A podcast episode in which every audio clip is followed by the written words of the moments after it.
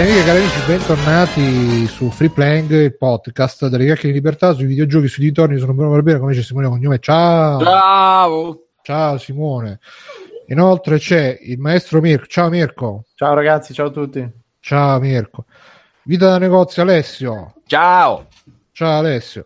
E il nostro caro Stefano Biggio, come al solito senza web. Biggio, accenditi sta webcam, porca puttana. Eh, lo devo collegare. Ciao a tutti. Adesso, Poi adesso la cominciamo con le inquadrature che fa lui così. Puttana. Eh, lo dite solo perché siete. Perché Pri- siete prima sto mangiando, ma la devo collegare. Dai, che c'ho già il È cazzo in mano. Facciamo tutte l'inquadratura come Stefano così. No, non ce l'ho il cazzo in mano. ve lo giuro. Ciao, No, così. io Se- ce l'ho se il ce cazzo in mano. Ah, tu c'è Non cazzo in ne frega niente, dai. Ciao Biggio. Attaccala tu la webcam, Bruno, invece che rompere i coglioni a me. Sì, sì, me la sto attaccando, me la sto scattando. Eh, non so dove te la stai. Me Me la Meglio sto scattando. Ciao Ste- se Stefano, saluta, a te sto aspettando stasera. Ciao, ciao. prima.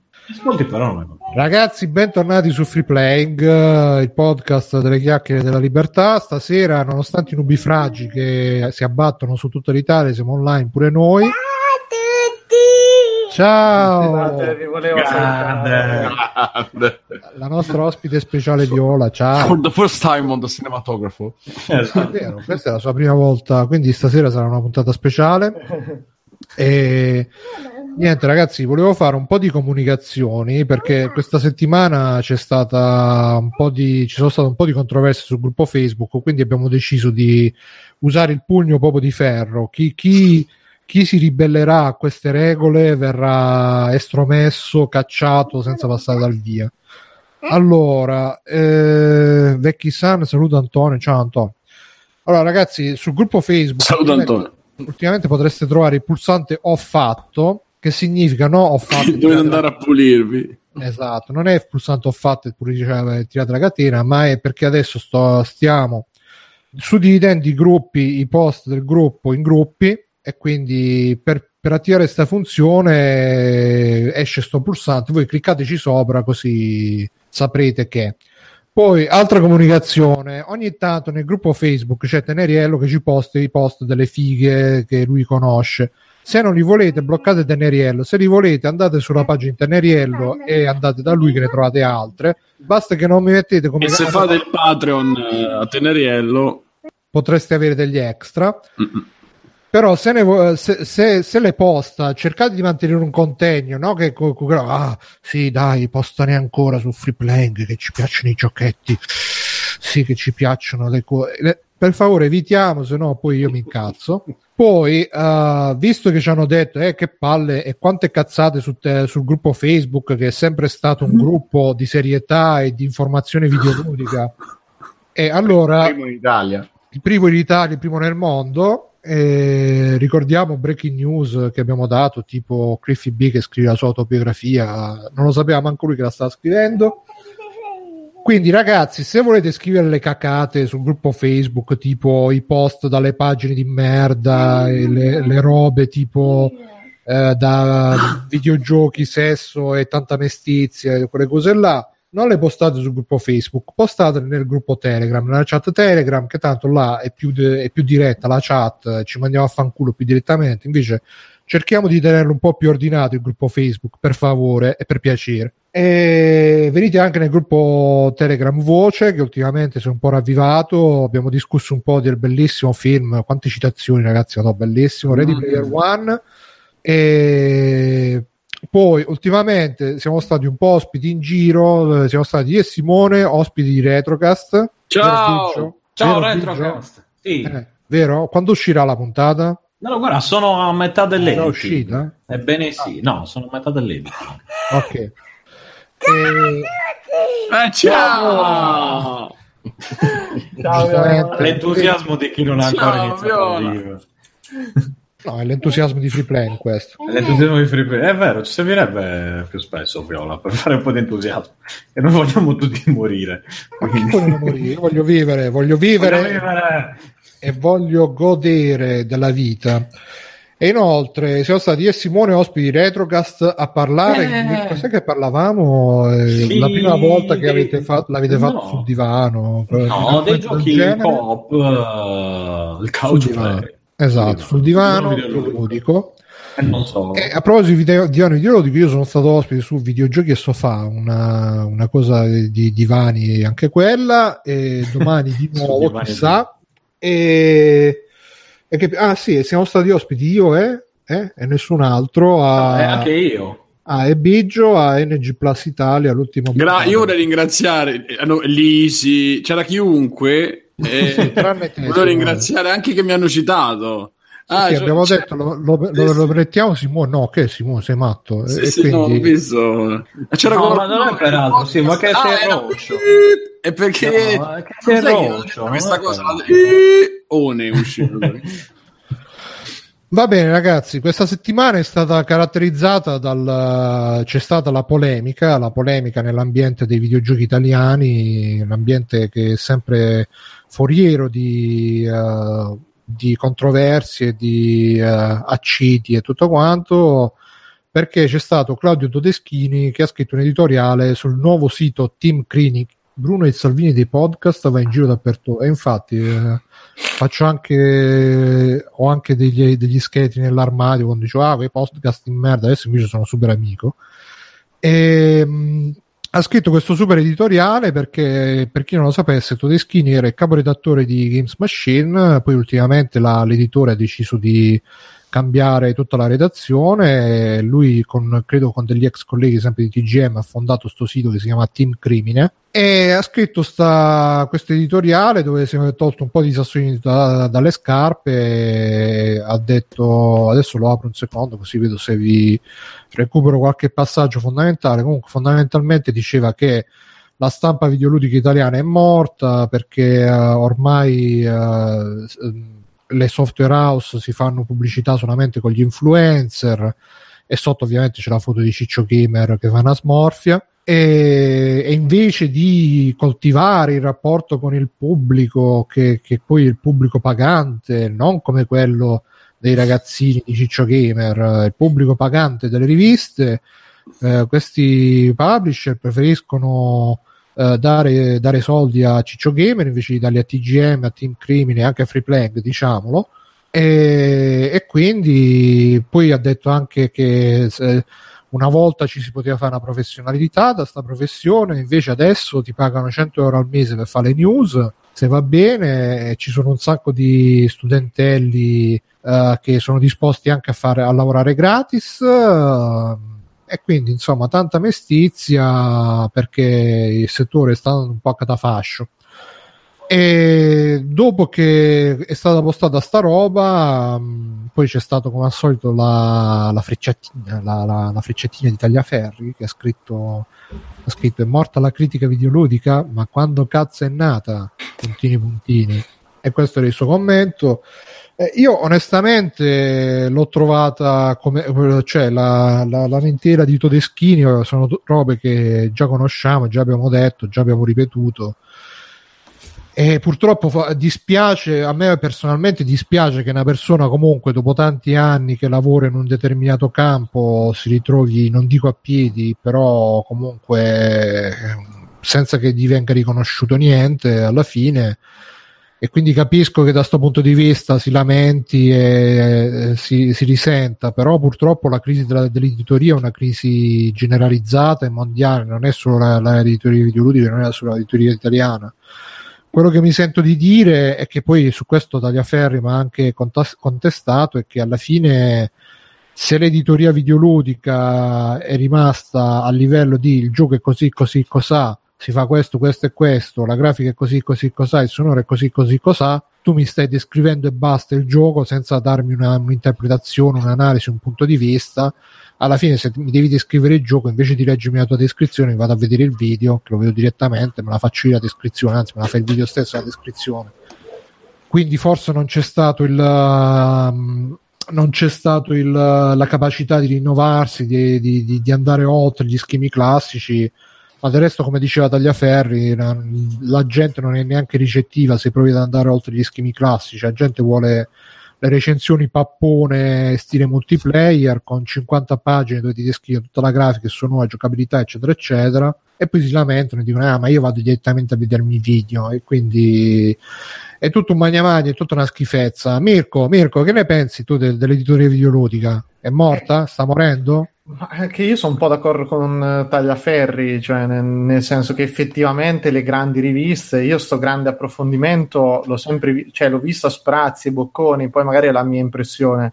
Io, eh, lettore di appunto TGM, poi non mi ricordo, forse qualche console mania poi passato, comunque parallelamente a tutti e due leggevo e la sensazione che ho avuto è che erano riviste divertenti, nel senso in cui c'era un clima molto leggero da- di tutta la rivista, tant'è che io penso che la roba che mi ricordavo di più, che mi ricordo tuttora, sono le, le rubriche idiote, tutte le cazzate raccontate, ma effettivamente se una recensione mi ha invogliato meno a comprare il gioco, non, non ho memoria. Mi ricordo che si guardavano per la pubblicità dei negozi quando dovevi scoprire che un gioco era uscito, lo scoprivi perché magari c'erano quelle pubblicità con l'elenco proprio, no, titolo del gioco e di fianco il prezzo e, e poco altro. Quello era per me la Mail. Quindi a recensione ti spiegava un pochino, erano più leggerine di oggi, però io sta grande cosa, anzi, cioè, poi il discorso che abbiamo fatto miliardi di volte, cioè vedere adesso che più o meno il livello secondo me è rimasto un po' quello è un po' triste e un po' probabilmente c'è anche il fatto che una, vo- una volta pagavano certo che una volta pagavano quando le tirature erano alte e la gente leggeva sono d'accordo però per me sono sempre state riviste che puoi paragonare ma, ma nemmeno a quattro ruote perché a quattro ruote molte volte c'erano delle prove super approfondite con dei test delle cose cioè era l'opinione di un amico che riusciva ad avere il gioco prima di te e lo scriveva lì questo cioè quindi boh non lo so poi Immagino che visto da dentro, non so se c'era una spinta a voler renderlo qualcosa di più di quello che era in realtà, però per me da fuori erano pure riviste come poteva essere veramente Gioia o Quattro Ruote, insomma, queste cose che leggi per intrattenimento, non con un minimo di cose. Per fortuna, l'unica cosa che magari, anzi, che forse è andata peggiorando e che quella volta non c'era, e che non c'era magari questo servilismo a quella pubblicità, ma mi ricordo i voti che parecchi stroncavano, insomma c'era un, po più, un pochino più varietà di voti, quelli sicuramente. Addirittura Adesso Todeschini ha scritto anche che una roba tipo mi ricordo delle riunioni dove delle persone di altre riviste si vantavano di aver avuto la copertina di un, da- di un tale gioco perché gli avevano dato i- il voto alto. Quindi c'era già la corruzione anche ai tempi delle riviste. però forse era meno percepibile eh, da adesso, forse adesso li conosciamo meglio questi meccanismi, e- cioè almeno io cerco di ricordarmi più o meno lo spirito con cui leggevo le riviste, però a me piaceva, eh, perché dico TGM ci dovrei avere ancora un po' di, di numeri a qualche parte. eh. Smisi quando cominciarono la, la gara a regalare per forza il disco, il gioco, la, le 380 versioni differenti e non si capiva più un cazzo, poi lì era un casino perché mi sembrava diventata molto pubblicitaria in quel momento, però Sì, che poi in realtà sentendo anche tipo Paglianti, mi sembra che era stato ospite in qualche archeologia videoludica, qualcuno di quei podcast lì di Pizzi, diceva anche lui che, a, a parte che descriveva le condizioni in cui venivano fatte le riviste, che erano tipo che c'era solamente Marco Auletta nella redazione di Zap eh, e tutti gli altri ci andavano, non ci andavano in redazione, i primi numeri addirittura venivano completamente tradotti dall'italiano da una persona sola, dall'inglese da una persona Ma io- ma io me lo sola. ricordo sto spirito che si leggeva proprio anche nella rivista stessa, cioè che parlavano, ci è arrivato in redazione, ci siamo chiusi lì in quattro, queste le impressioni di questo e questo e questo, cioè adesso come adesso è veramente stata sostituita dalle twitchate, dalle cose, perché quella, cioè era gente che aveva voglia di scrivere eh, le loro impressioni su un gioco e non c'era secondo me velleità. Non, non c'era veramente, era talmente nuovo il, il media, era talmente nuovo il settore che si stava andando a dile- a dilineare che andava bene quello A delineare? Dilineare. e che non c'era bisogno poi di un approfondimento così tanto studiato. Poi quello secondo me è un po' la tendenza a voler dare che tutto deve essere dignitoso, tutto deve avere un valore, un'importanza, ma secondo me a volte dei passatempi rimangono dei passatempi, non è detto che per forza. Poi ci sono degli esempi, però ragazzi sono so giochi e ancora Sì, non, non vedo io tutta sta grande rivoluzione. C'è stati dei casi sicuramente, però c'è stati anche tanti casi in cui i giochi che giochiamo adesso sono gli stessi che recensivano 30 anni fa, solo che adesso uno le vuole fa diventata eh, mi sembra proprio il menu uguale, questo è un esempio che ho fatto diverse volte, cioè il menu del matrimonio che in realtà è un pranzo come tutti gli altri del ristorante che però il matrimonio si trasforma, però uno spara tutto e non spara tutto, poi invece adesso è diventato no, l'infarinatura, la, la sab- sabacudizzazione, eh, come cazzo volete chiamare, cioè di fa sembra tutto aulico, tutto ricercato, tutto deve essere tutto infiocchettato, l- la severa spada che cinge la cintura, che ma che è una spada, una spada prendata da, da, una spadata, minchia. Il dopo... videogioco è entrato nell'adolescenza e quindi deve usare i paroloni per sembrare sì, più adulto. Sì, cioè di per farlo che sembrare è. qualcosa di più, tutti, poi tutti, anche per il gioco più stupido, tra un po' io mi ricordo ho letto una recensione a volte di cos'è, Cadde Rope, che sembrava porco Giuda, no, Uh, cioè, pareva l'allenamento dei Marines per diventare bravi a Cadde Rope. Madonna, sì, carino. Vabbè, Simone, tu leggevi le riviste? Io mi sono rotto il cazzo di queste tematiche, veramente. Onestamente, voglio fare rompicoglioni. Basta, sembra la seconda puntata di Free Playing. Basta, manca solo eh, perché questo adesso è che abbiamo scoperto l'acqua calda. Eh, eh, basta, basta. Saluto a Davide che ci ascolta da, Ciao, da nel senso Da da lassù. Londra, da lassù, di Londra.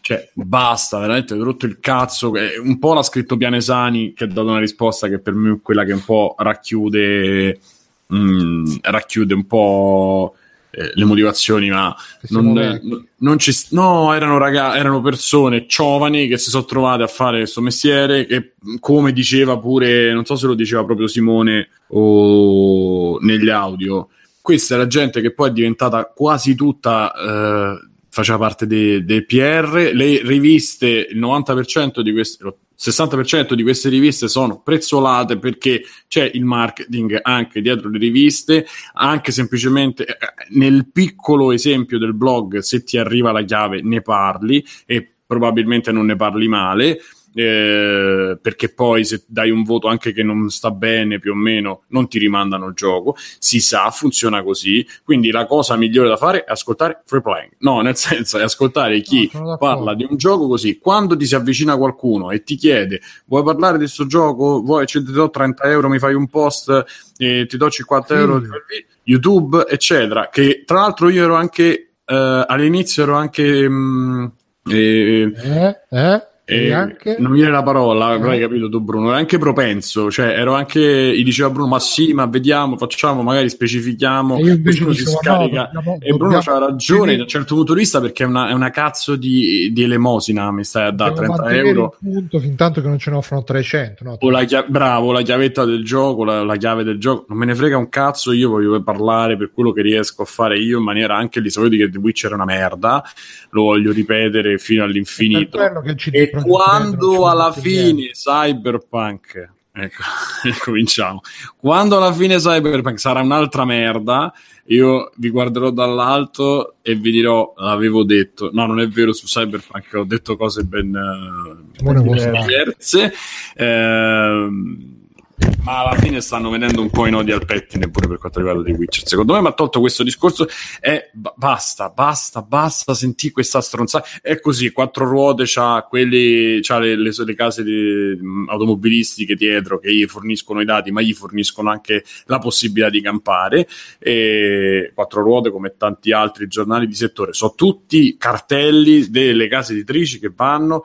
E, ma non perché il mondo Sì, è corrotto, perché con te. funziona così, quindi non rompete il cazzo tutti. Che, lo st- tu, tu, tutti bittanti, eh, marrone, il raffo, baffo, taffo. Che cazzo? Non, basta, va, non rompete il cazzo. Se volete andarvi a cercare il gioco e volete andarvi a sapere qualcosa del gioco, guardatevi cazzo i trailer, compratevi cazzo di giochi, giocateli, parlate tra amici, fatevi le idee stupide tra di voi come facevo io da ragazzino, come facevo, andate sui forum, occhiolino Bruno, facciamo, cioè, fate queste cose e porca puttana, finitela di rompere i coglioni a noi, di rompervi i coglioni con questi discorsi, so dieci anni, quant'è sei, sei anni e c'è free play, sembra la seconda puntata di free play, basta, basta, sappiate che se c'è sta eh, Ciccio Gamer che fa la guida non ufficiale a Fortnite come è uscita adesso, probabilmente non è così non ufficiale, e sappiate che se Sabaku fa un post con scritto sponsorizzato e dice le puttanate che dice, le dice perché deve riempire 20 minuti di video, oltre a che è un campo prolisso del cazzo e non dice niente. Oltretutto qualcuno gli ha dato i soldi per non dire niente. Sa- e, e tutti i cazzo di youtuber che fanno questi video, i, i due sul server, cioè è tutta gente che cerca di farci cazzo di soldi sulla ca- cazzo di mente vostre che voi li ascoltate. Noi no, noi siamo poveri, continuiamo poveri e con i vostri soldi con i vostri soldi compriamo i giochi che non giochiamo oppure giochiamo 4 ore e li mettiamo da parte. Siamo molto più onesti, molto più bravi. Ma a parte le cazzate, non rompeteci più i coglioni con questa storia della cazzo Ma di veramente- critica. Andatevi a sentire quegli sfigati che stanno con 10.000 iscritti su YouTube, eh, col silenzio, se sempre il microfono così. Sentite quello che c'ha da dire, perché probabilmente è molto più vero di, altre cose. Probabilmente dirà pure delle puttanate. Quindi andategli a scrivere sotto. Hai detto una puttanata perché non è perché ha fatto un video meglio di voi, perché magari ne sapete un po' di più. Basta, ok? Va bene. Ho finito. Sei Quindi, ragazzi, sfogato. come vedete, è un argomento teso che scatena gli animi. Alessio, tu queste, queste riviste brizzolate, prezzolate, che ne dici? Ma io sono, sono molto d'accordo con, con quello che hanno detto Mirko e Simone. Stavo ripensando tutti mentalmente. Eh, no, Bruno, con te lo sai che in questi giorni non andiamo d'accordo. Stavo ripensando mentalmente alla mia esperienza con le riviste, appunto, mm, mo, Todeschini. eh, di la verità, Esatto. abbiamo ripulito sì, noi. Sì, sì, sì, proprio io. Todeschini mi sembra un po' lacrime di coccodrillo perché appunto non è una cosa proprio nuovissima perché le stesse riviste io leggevo Official Nintendo Magazine, Console Mania, eccetera, della Xenia dove c'era lui, c'erano il Raffo.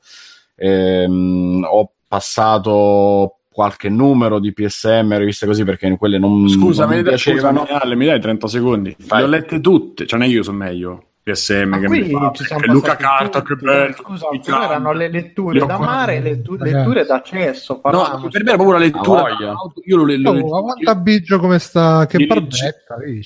li leggevo due volte, tre volte, li, e ah, sì, hai letto, poi me li leggevo da solo, nel senso poi eravamo in due, però l'amico mio era Nintendaro, quindi comprava solo la rivista ufficiale e, e- e quindi le ho le- non è che io le ho lette, poi lo sapete, se gli anni YouTube, ah, ho sentito questo, ho parlato di questo, e poi ti rendi conto che fondamentalmente su queste cose è un po' tutto una merda e basta. Ciao, scusate.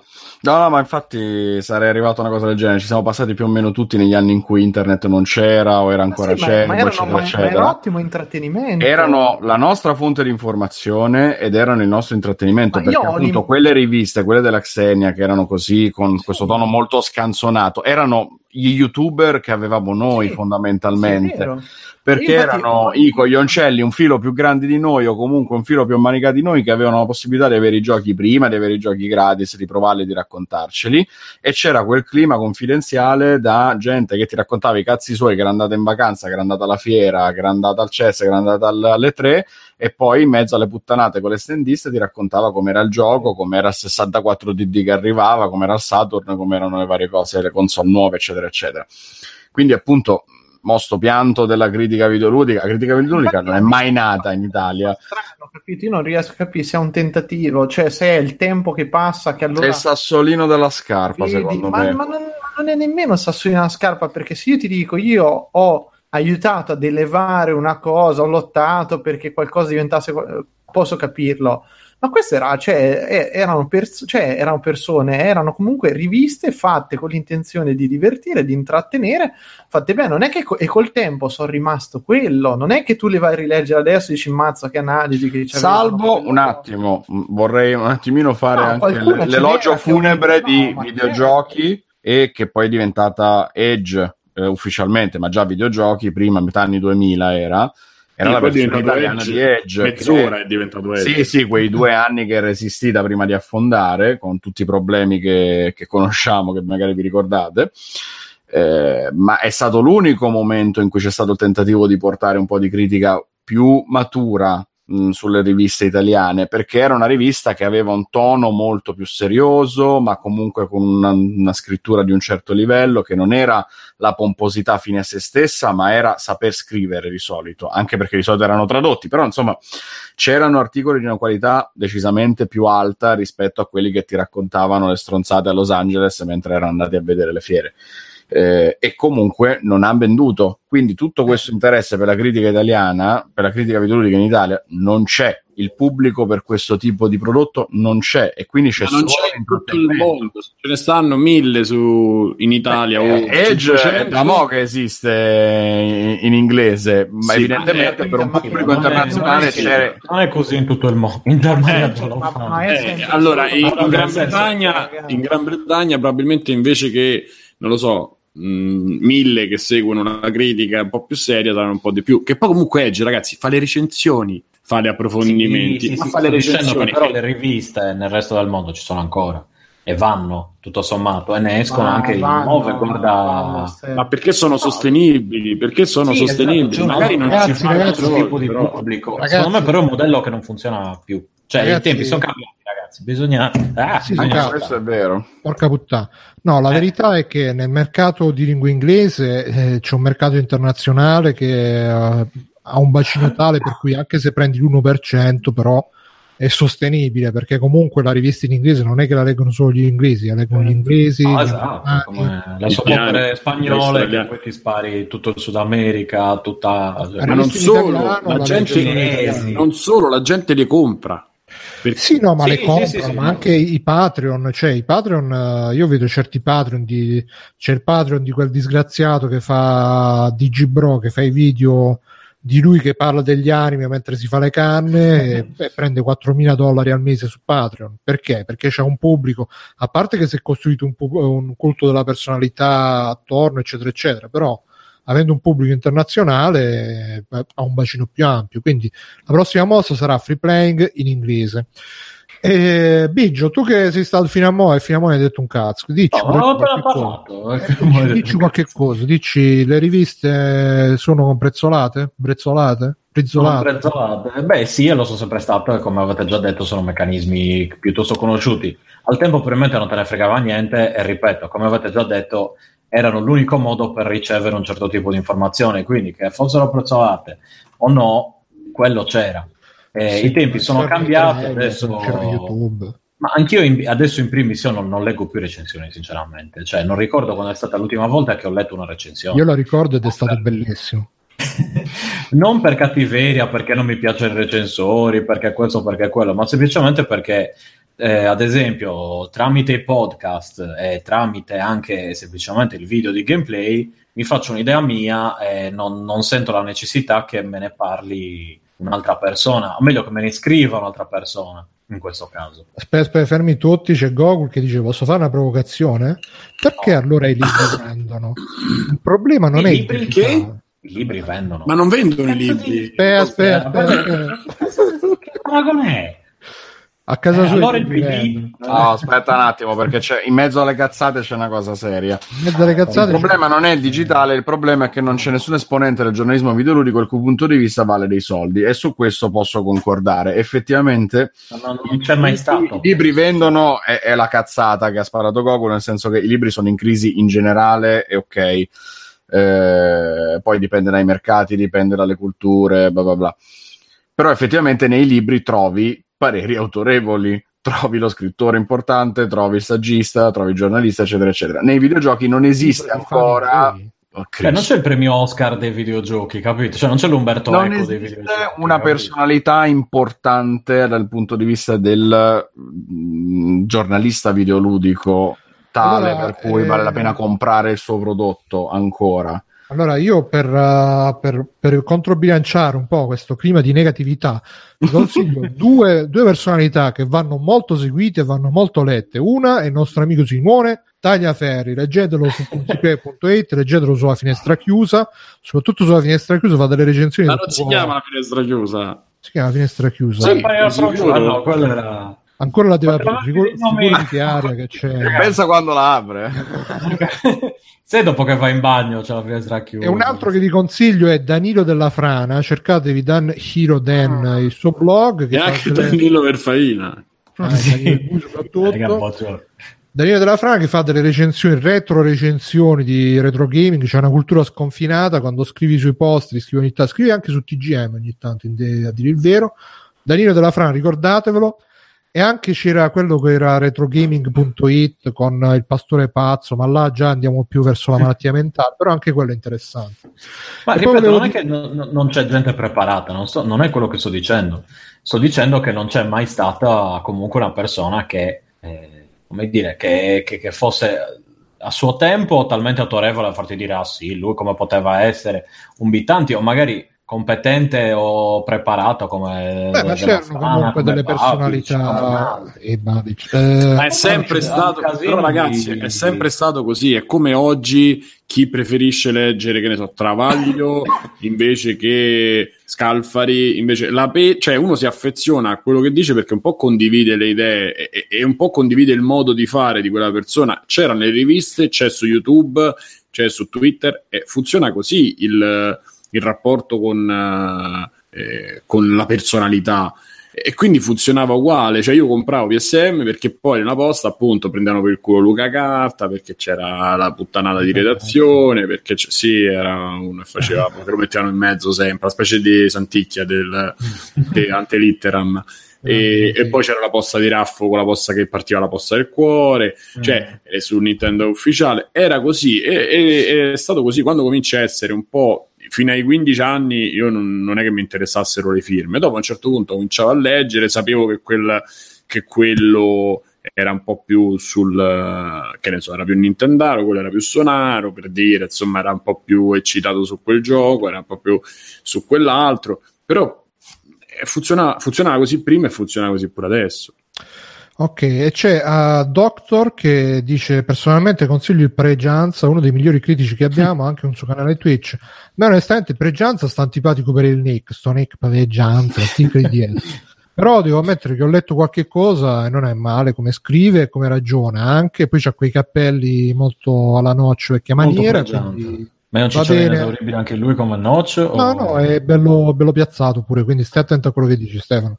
No, ho solo chiesto e, se non ci Stai attento a quello che dici Stefano. Ma e... non ho niente contro di lui, ho fatto una domanda. Vabbè, quello che dici.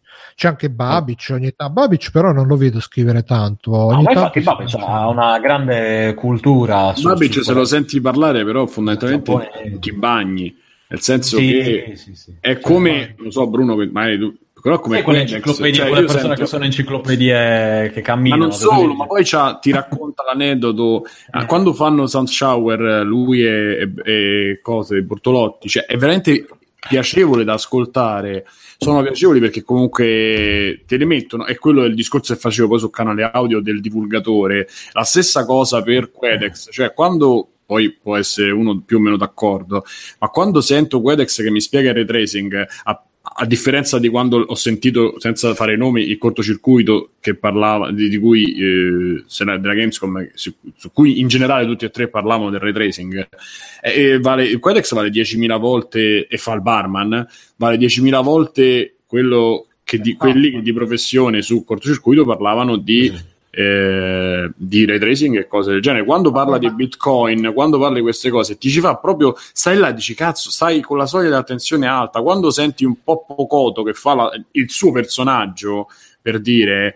Ehm, comunque in qualche maniera ti rimane qualcosa di quello che ha detto perché, perché c'è, la, c'è, anche il suo punto di vista su quello che è, poi può essere sbagliato, non, non ti può non piacere. È uno che gioca, sì, è uno che dice che giocare i video su YouTube, però magari lo dice anche in provocazione, è uguale, cioè parli di, dei giochi dopo che hai visto i filmati su YouTube non è proprio esattamente la stessa cosa se parli dell'interazione, visto che il gioco comunque prevede l'interazione. Lui, viva i let's play. Ma sì, ci può stare. E Bruno, abbiamo, abbiamo, un'età per la quale, secondo me, il no, 90 no, pure qua, il 70% delle volte che abbiamo visto un video su, su YouTube di un gioco, ci abbiamo bene in mente di che si tratta, di che si, come sarà poi toccandolo e, e avendo il pad in mano. Però eh, stavo dicendo, ah sì, dico, quando trovi la persona che ti riesce a eh, appassionare, allora lì è, è, ovvio che ti leghi perché l'argomento non solo te lo fa amare da solo, magari, ma te lo fa amare lui. Quindi, eh, se io trovassi un altro che spiega appunto come Quedex, come quelli che mi piacciono a me, fruscianti, che cazzo ne so, eh, io per esempio Però seguivo questo. Qual è la differenza, Simo? Scusa, è che te uno lo consideri esperto di una certa cosa, se ci sono altri che hanno una cultura in grado di riconoscere il valore di quello che dicono Se invece c'è gente che parla, inventa cose e la gente che non ha la stessa cultura, non ha la stessa formazione, ci crede a quelle cose lì, allora quello viene considerato un esperto. Ed Lì è il pass- cosa- Scusa, eh no, è una cosa del deleterio pazzesco, perché quindi ci troviamo, ed è questo che succede, per quello che molte persone, eh, tra cui anche par- parecchi di questi di cui che hai nominato te adesso, sono dei veri esperti di una cosa, perché si capisci che ci hanno studiato, ci hanno letto, eccetera, ma non vengono considerati tali perché semplicemente dalla massa, tra virgolette, non viene riconosciuta la cosa perché effettivamente quello che dicono eh, molte volte non, non è comprensibile a tutti, eh, mentre è molto più facile quello che riempie di paroloni, dice cazzate così, di robe che vede solo lui, ah, quanto, perché ci vede cose, cioè quella è follia in realtà, però viene, viene scambiata. Allora, lì c'è scambiare. il secondo. Allora, Mirko, eh, hai ragione, nel senso lì poi c'è il secondo passaggio, che è quello del eh, poi andare un po' a verificare più o meno quello che ha detto. Dopodiché, quando io vedo che una, due, tre, quattro verifiche, tra virgolette, eh, aff- cioè, sono giuste, e quello quello che hai detto, bene o male, è giusto, c'è il tuo punto di vista, ma più o meno c'hai ragione. Per esempio, ehm, non lo so, quando Pocoto parla di Street Fighter negli ultimi Outcast, io credo che da quello che ho visto, bene o male, c'ha ragione, parlava della versione Switch, che non c'ha aggiornamenti, parlava, cioè, diceva di determinate cose. Una volta che tu verifichi in giro che bene o male è così questa cosa, è chiaro che magari ti vai a affidare un po' di più. Poi c'è una cosa personale, una spinta personale che è andare a verificare quello che dici, che poi eh, è, è- il passo tra chi magari appunto non non solo si appassiona, ma chi ha un certo tipo di impostazione nell'esporsi a qualcosa, che sia una critica, la critica, che sia eh, la divulgazione, eccetera, e, e chi invece poi alla fine se le fa, se le fa tra- è lo stesso discorso delle, delle fake news, cioè quelli che leggono il titolo, vedono una cosa.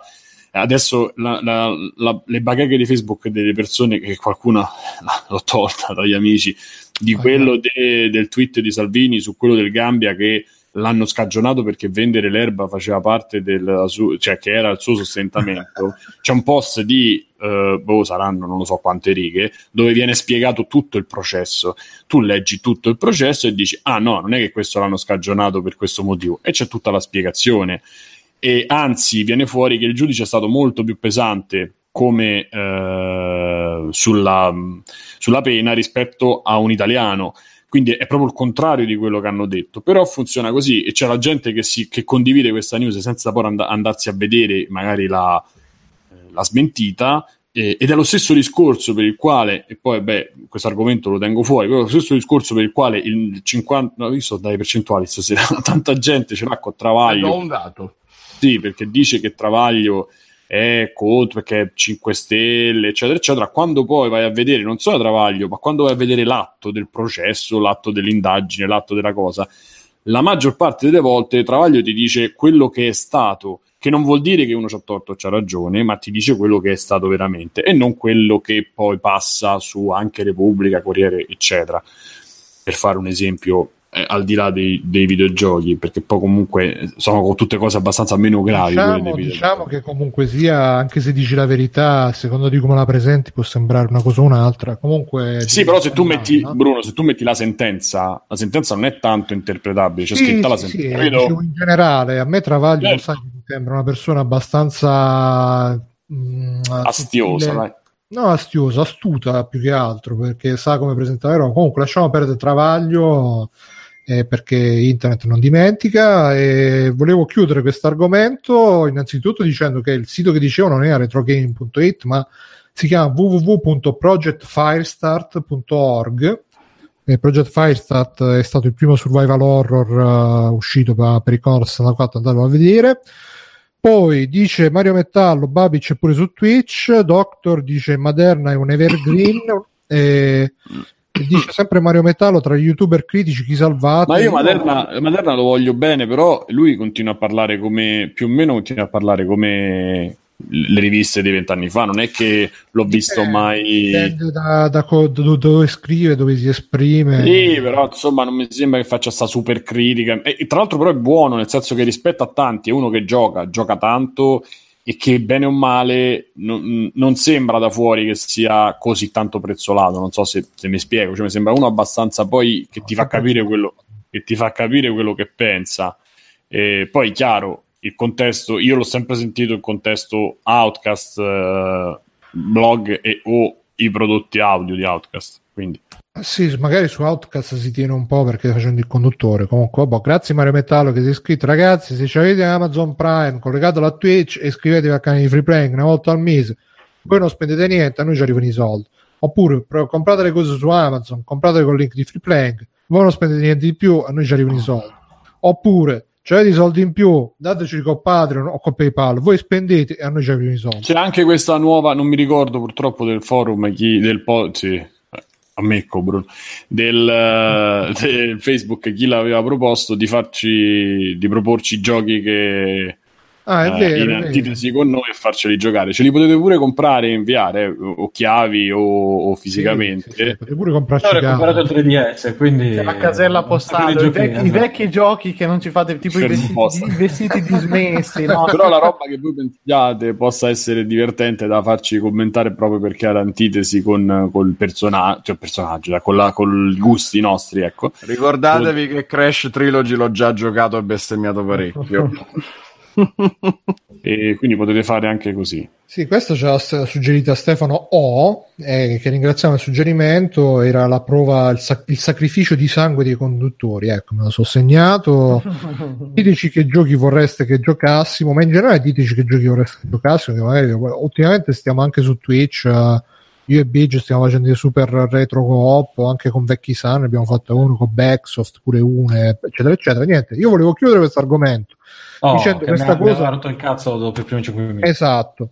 Dicendo questa cosa importante comunque, ragazzi, se volete scrivere di videogiochi, non vi fate uh, abbindolare da quelli che vi dicono: Ah, sì, adesso ti pago 100 euro al mese, poi in, in futuro chissà. Tenete sempre presente che in Italia di videogiochi ci campano una decina di persone massimo che, che, ci campano comunque con 800 euro al mese, no? con, con 3.000 euro al mese. E quindi fatevi voi i conti. Quelli che vi dicono domani chissà, eh, domani in cazzo, non perdete tempo, perdete energie, piuttosto apritevi il blog vostro, oppure meglio ancora, vi aprite il canale YouTube, vi aprite il canale Twitch, streamate, vi fate la vostra cerchia di amichetti, magari vi attivate donazione Patreon come abbiamo fatto noi. Sì, ma no, non, vi ve- cioè, no, non vi vendete vendetevi però vendetevi se vi dovete vendere al miglior offerente, miglior offerente. e vendetevi bene. Cioè proprio dichiaratelo apertamente prendeteli pure un po' per il culo se, se avete un po' di fama, fame e di fama e, e, volete il viaggio pagato alle tre e, e, fare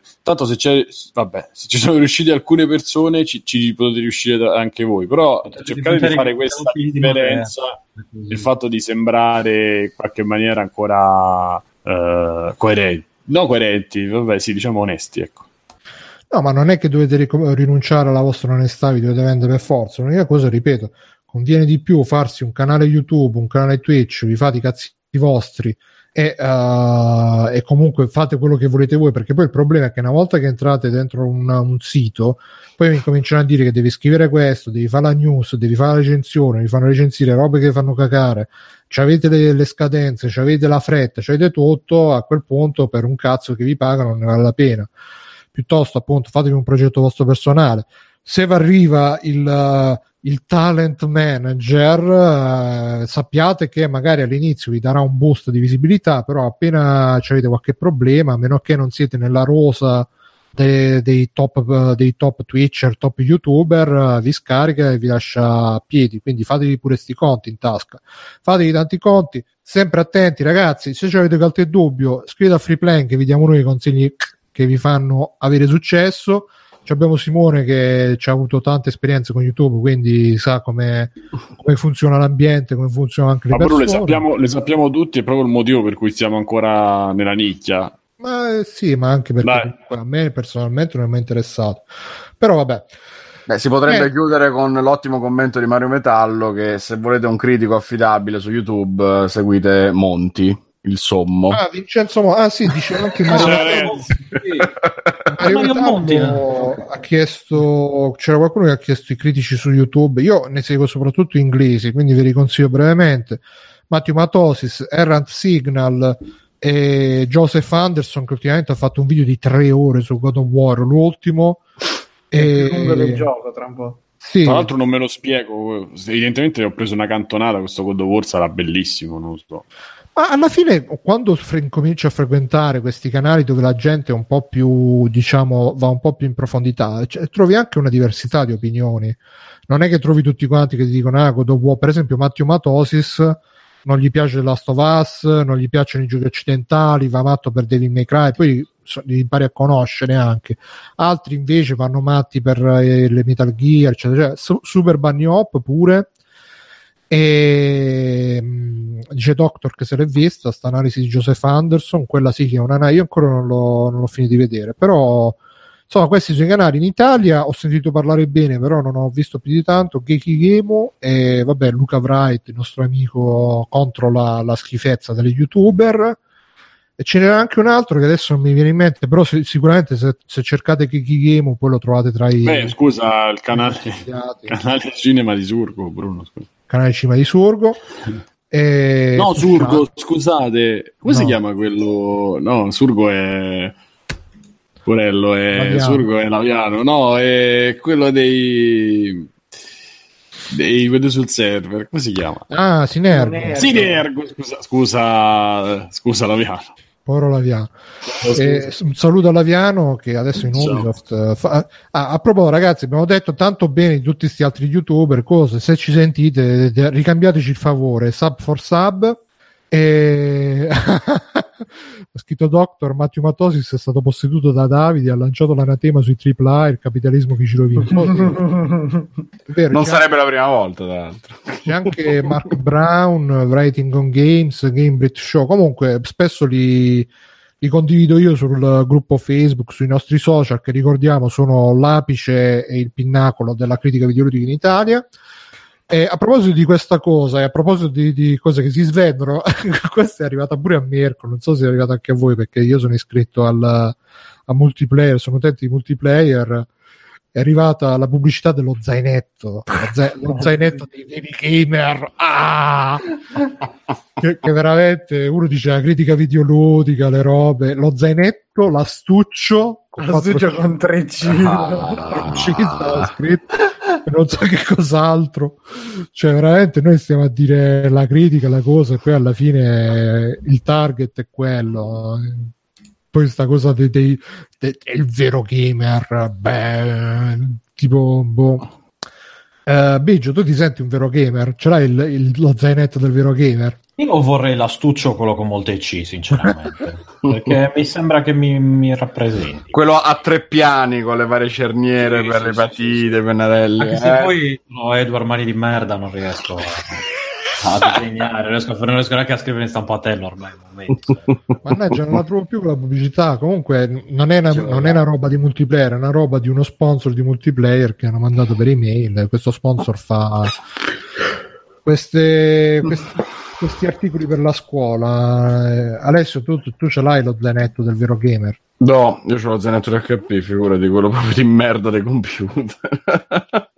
Poi lo zainetto, io sono anni che non uso lo zeneto della zainetto. Dell. In realtà non, ho- non è l'ho uno zainetto, è una riscoperto bomba. l'anno scorso lo zaino, invece dico è molto comodo. Ah, Oh, bravo. No, tu Stai comunque- prendete al borsello, Mirko. Cosa stavi Il facendo? borsello io ce l'ho l'estate, ammetto che di quella razza lì. Sei un uomo col borsello. e d'inverno ho comprato uno zaino di quelli con Bravo. 50 miliardi di tasche, Oh. e cose per quando sono fuori a Io scuola. l'ho preso a lavoro della Dell, però non è molto impermeabile, devo dire. No, io invece l'ho preso e che è già impermeabile, in più c'ha pure un preservativo da mettergli Mm. se piove, perché è mezzo, dovrebbe essere uno di quelli mezzi da fotografia con, con tutte le tasche. Mm. vedere.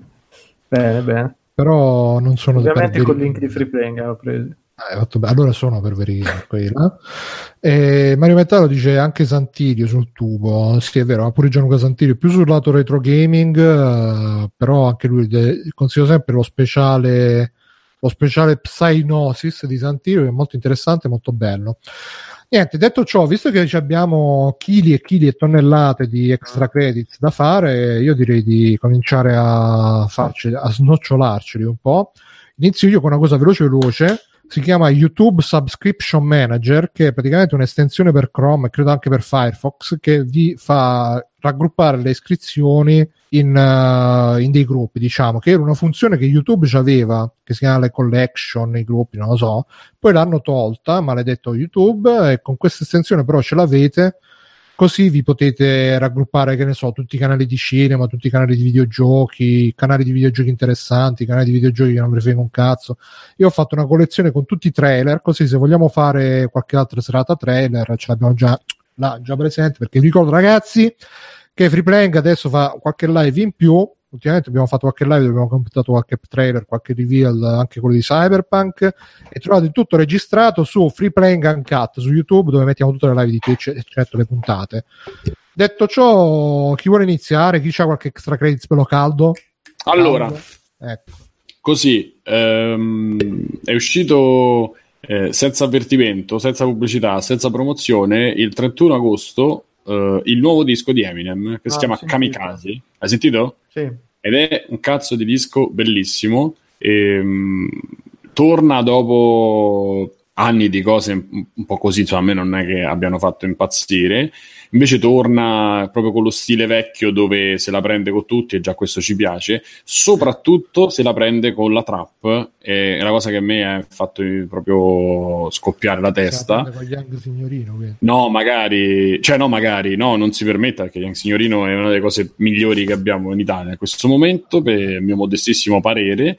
Ehm, vi dico che eh, la traccia che dimostra questo uh, in maniera proprio in toto è Lucky You si chiama e uh, praticamente prende le basi trap il produttore è sempre Dr. Dre quindi ragazzi vedetevi i ribelli sentitevi le cose che ha fatto Dr. Dre è un cazzo di, di capo ormai della musica pop americana e anche internazionale per certi versi prende eh, delle basi che sono fondamentalmente basi trap, o comunque che hanno una forte impronta trap. Uno perché comunque è il suono che va adesso, e due perché funziona, la cosa bellissima di questo disco, funziona per eh, smerdare quel mondo. Mm, nel senso, la musica trap è basata su eh, questi ritmi più spezzati, un po' più ehm, mm, lenti e con, con tempi eh, più rilassati rispetto a quello che è, che è stato il rap sue, nella sua evoluzione. Eh, anche i testi e le metriche sono frasi con molte pause, cioè è proprio mm, un po' un ribaltare il, il, dogma della canzone rap, della metrica studiata, della rima. Anche i testi, però qua mm, secondo me fino a un certo punto, nel senso pure i testi sono autocelebrazione pure qui, mi scopo la tua donna, le tematiche sono ancora meno di quelle, si parla di codeina, di droghe sintetiche, cosa che magari nel rap è un po' di meno per fortuna, e, e lui che fa? Prende uh, una base così e ci fa un rap di Cristo con degli extra beat uh, devastanti, cioè addirittura la fa a salire, nel senso che nella seconda parte della canzone che è eh, quella sua, perché diciamo, è un featuring con un altro che non mi ricordo purtroppo adesso il nome, eh, lo potrei recuperare ma non so se è importante, no adesso non lo posso recuperare, eh, nella sua parte prende e comincia a eh, aumentare la velocità sempre di più, cioè la prima parte, la prima, prime, la prima strofa è So, Joiner Lucas si chiama il featuring, quello con cui ha fatto un featuring. Uh, la prima strofa è una strofa che potrebbe essere anche trap o comunque leggera. Poi comincia a velocizzare e dopo aumenta, vabbè, in senso musicale, va a 32esimi, al sedicesimi e poi a 32esimi. Praticamente a un certo punto diventa, forse anche a 64esimi, cioè aumenta in, in maniera esponenziale la velocità con il con appunto questo extra bit devastante dove eh, critica fermamente tutta questa eh, nuova ondata di trap, fa anche nomi e cognomi. C'è un, un, pezzo, anche durante un pezzo c'è la critica ai, ai Die Antwerp. Eh, perché lui ci hanno, ci hanno, avuto dei dissing, eh, cose del genere. Se la prende pure con Drake, finalmente qualcuno se la prende con Drake che c'è Ghost Rider, eccetera, eccetera. Insomma, veramente torna bello cazzuto, bello incazzato. E, non, e, in più c'è anche il pezzo per Venom, il film, perché ha fatto, ha fatto la colonna. diciamo? Eh, io penso che sia intorno quasi a 50 e se quasi a 50 anni sta così, eh, veramente non ce n'è per nessuno perché... Eh? 45, 45 anni così, onestamente, dopo il passato che ci ha avuto, perché gli ultimi dieci anni non sono stati proprio il massimo, è stato tra rehab e, e cose, è stato proprio male male. Eh, poi, vabbè, le altre canzoni sono sempre questa storia con Kim, la moglie, la figlia, insomma, le cose sue personali. C'è una canzone anche dedicata ai D-. Esatto. C'è una canzone dedicata ai D12, eh, che è il gruppo che lui portò su, eh, che era il 2000, pure là i primi. È bellissima la figlia.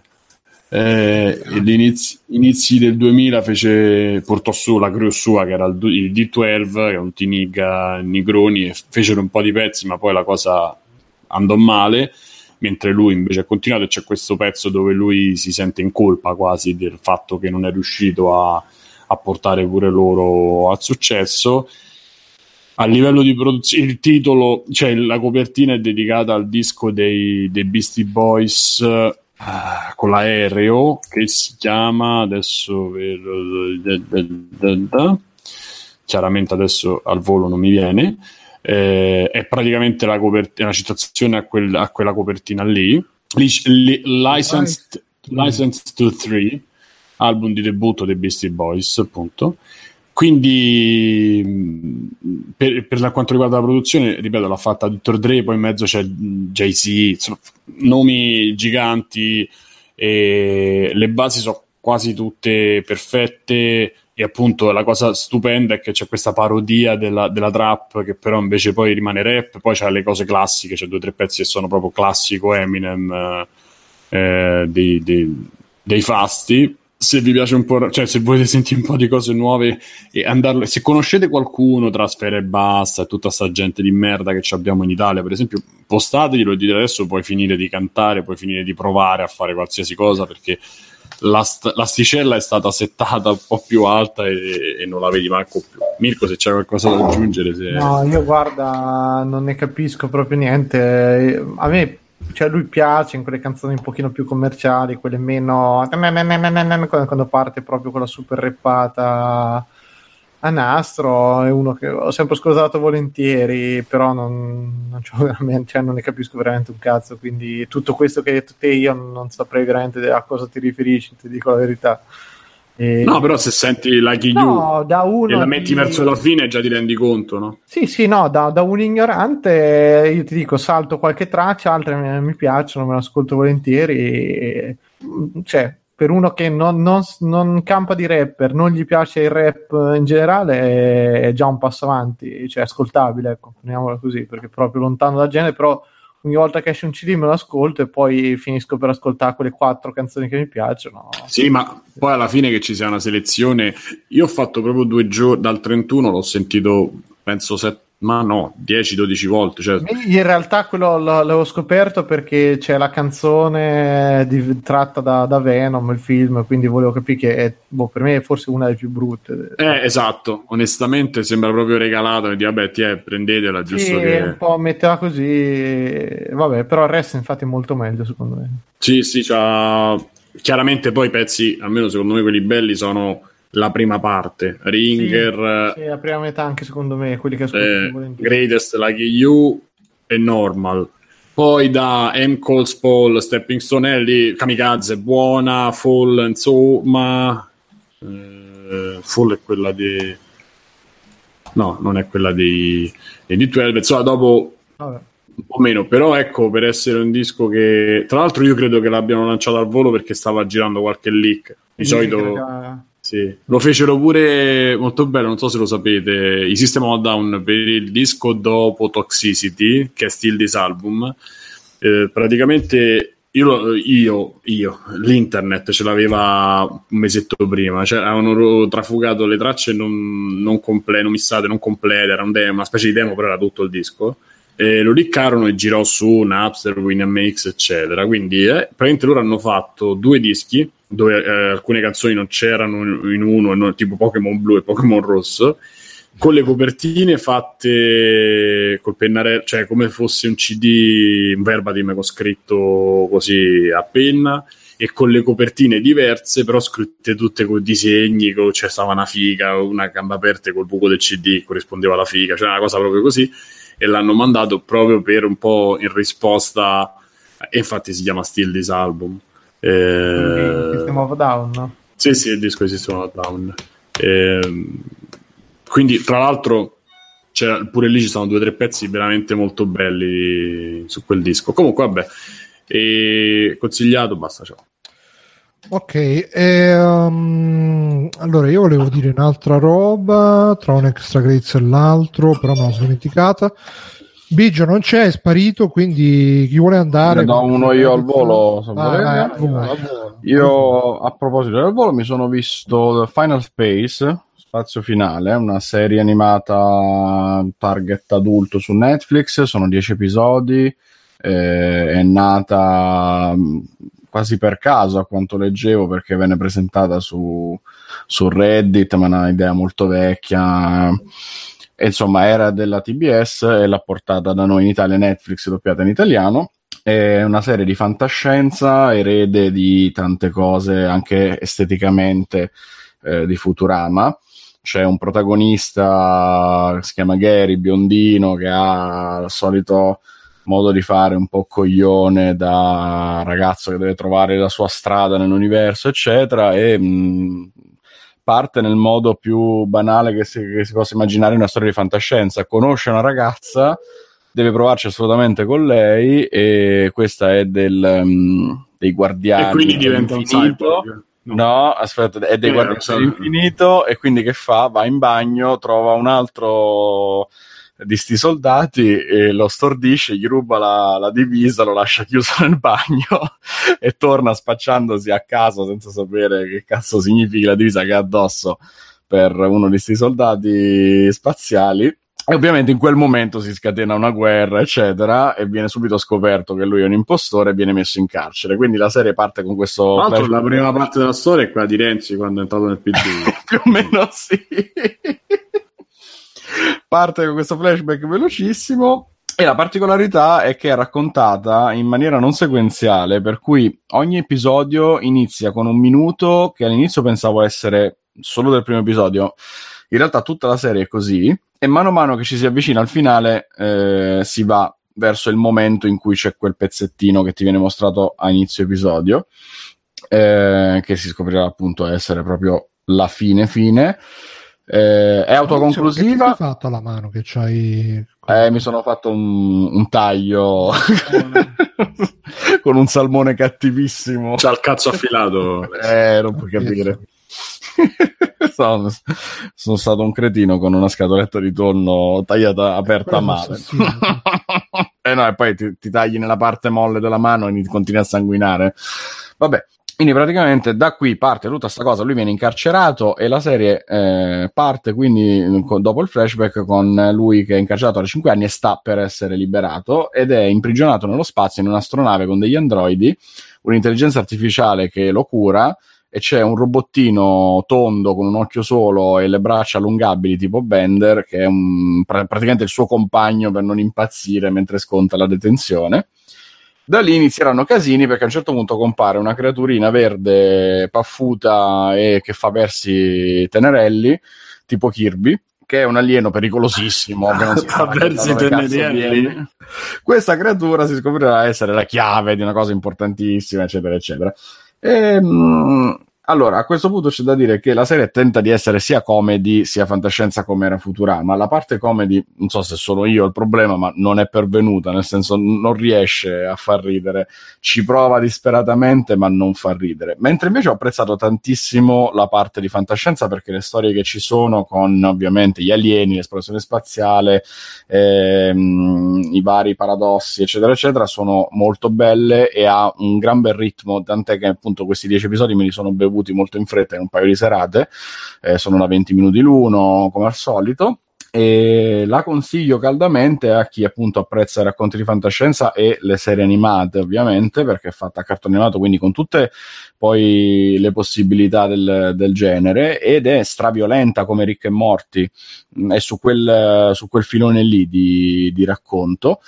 Eh, io l'ho vista in italiano perché appunto poi comunque l'ho vista in- con, con la pigrizia di vabbè sarà una cagata e poi mi ha stupito ma eh, ho visto che tra i doppiatori ci sono voci di un certo peso, c'è Conan O'Brien che scriveva pure i Simpson nelle prime stagioni, non so se possa aver contribuito proprio tra i dei, produttori. fa uno dei late show ancora migliori. Sì, sì, no, ma al di là della sua carriera di, di Late Show, bra- grazie che l'hai ricordato, eh, ha partecipato anche ai Simpson, eccetera, cioè non è uno nuovo al mondo dell'animazione. C'è David Tennant che doppia il cattivo della serie, eh, John DiMaggio che appunto era la voce di Bender, che fa anche qui una parte, anche se minore, e Steven Yeun che era Glenn di, di The Walking Dead, che fa uno dei protagonisti. Il, il Chinese. vederlo- esatto, coreano.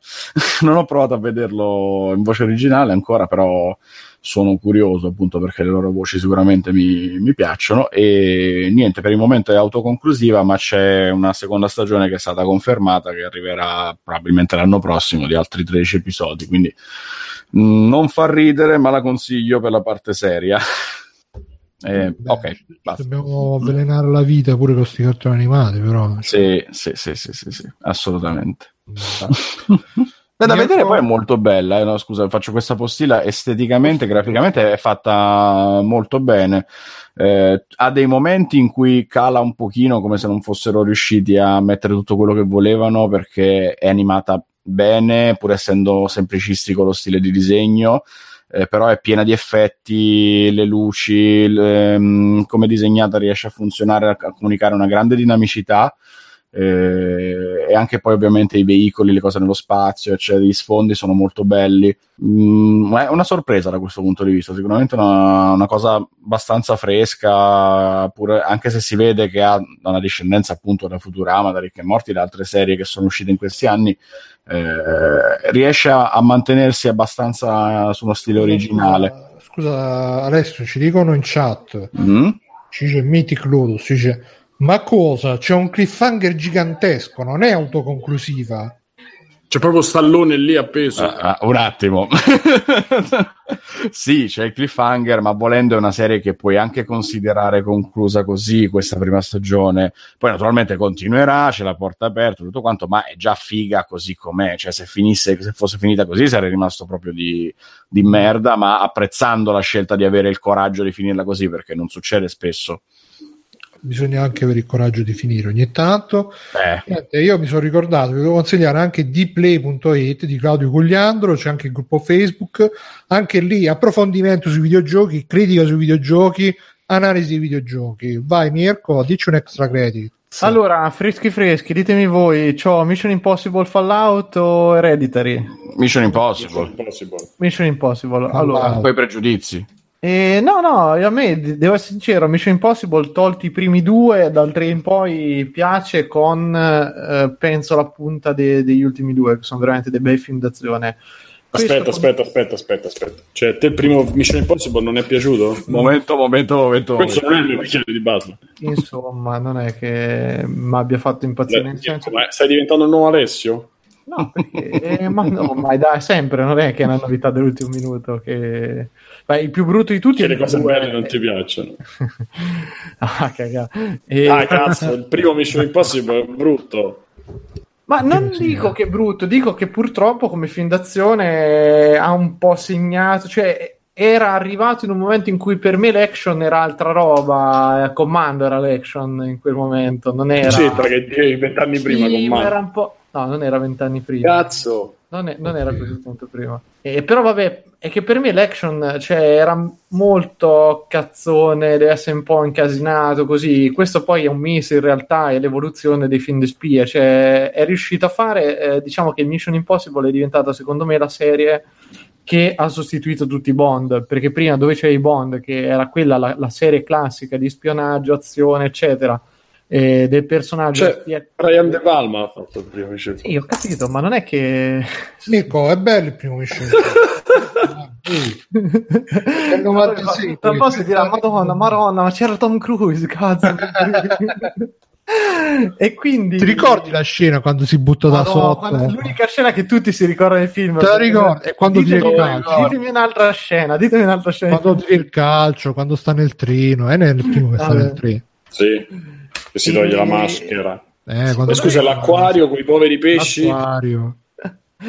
Comunque, secondo me la vera serie che ha preso l'eredità, quello che non è diventato Bond, cioè do- dove Bond è diventato proprio si è involuto su se stesso, con lui tremendo, musone, ha perso completamente quel minimo di ritmo, quel minimo di umorismo, è, è stato preso in realtà da Mission Impossible e secondo me so di film d'azione che funzionano veramente a bomba, nel senso che proprio ritmo giusto, interpreti giusti, situazioni leggermente, cioè leggermente, sì, sono decisamente ripetitive, però funzionano tanto, cioè anche in questo, diciamo, si sviluppa tra soliti viaggi in giro per il mondo, eh, inseguimenti in macchina, che sono girati benissimo, cioè sono veramente mh, eccezionali, proprio ogni volta che c'è la sgommata lo senti attenzione, che poi lo sai che ovviamente si risolverà tutto bene, eh, però funzionano, funzionano proprio tanto dal punto di vista del ritmo, delle interazioni. Lui comincia a scricchiolare un pochetto, eh, nel senso che comunque il caro Tom, mm, siamo lì, lì c'ha, mo? 65 anni. eh, 70. 60 anni ce, ce li ha, ma comincia... eh, allora, a parte le scene Ma in c'è corre- No, non c'è Oprah, ci hanno messo l'Angela Bassett eh, in questo qui, c'è Alec 56 Baldwin. anni c'ha Tom Cruise, cazzo. E, e secondo me non è tanto... Allora, c'è, c'è una cosa che è molto molto Che bella. Poi mo devono fare anche Top Gun nuovo sempre con Sì. lui. Ho capito male. Ma lui farà un bonus. No, no, c'è lui. Lui farà l'aereo, tipo. computer grafica, tipo abbiamo fatto il motion capture per l'aereo Abbiamo la tecnologia per farlo. con Top Gun e mm, con Tom Cruise. Ah, ma c'è No. anche Superman in questo. Esatto, sì, eh, c'è Super C'è in Mission Impossible, c'è Superman. Sì, arriva. Ta- ta- Henry ta- Cavill che viene affiancato come agente Ma è seduto o in piedi? Perché?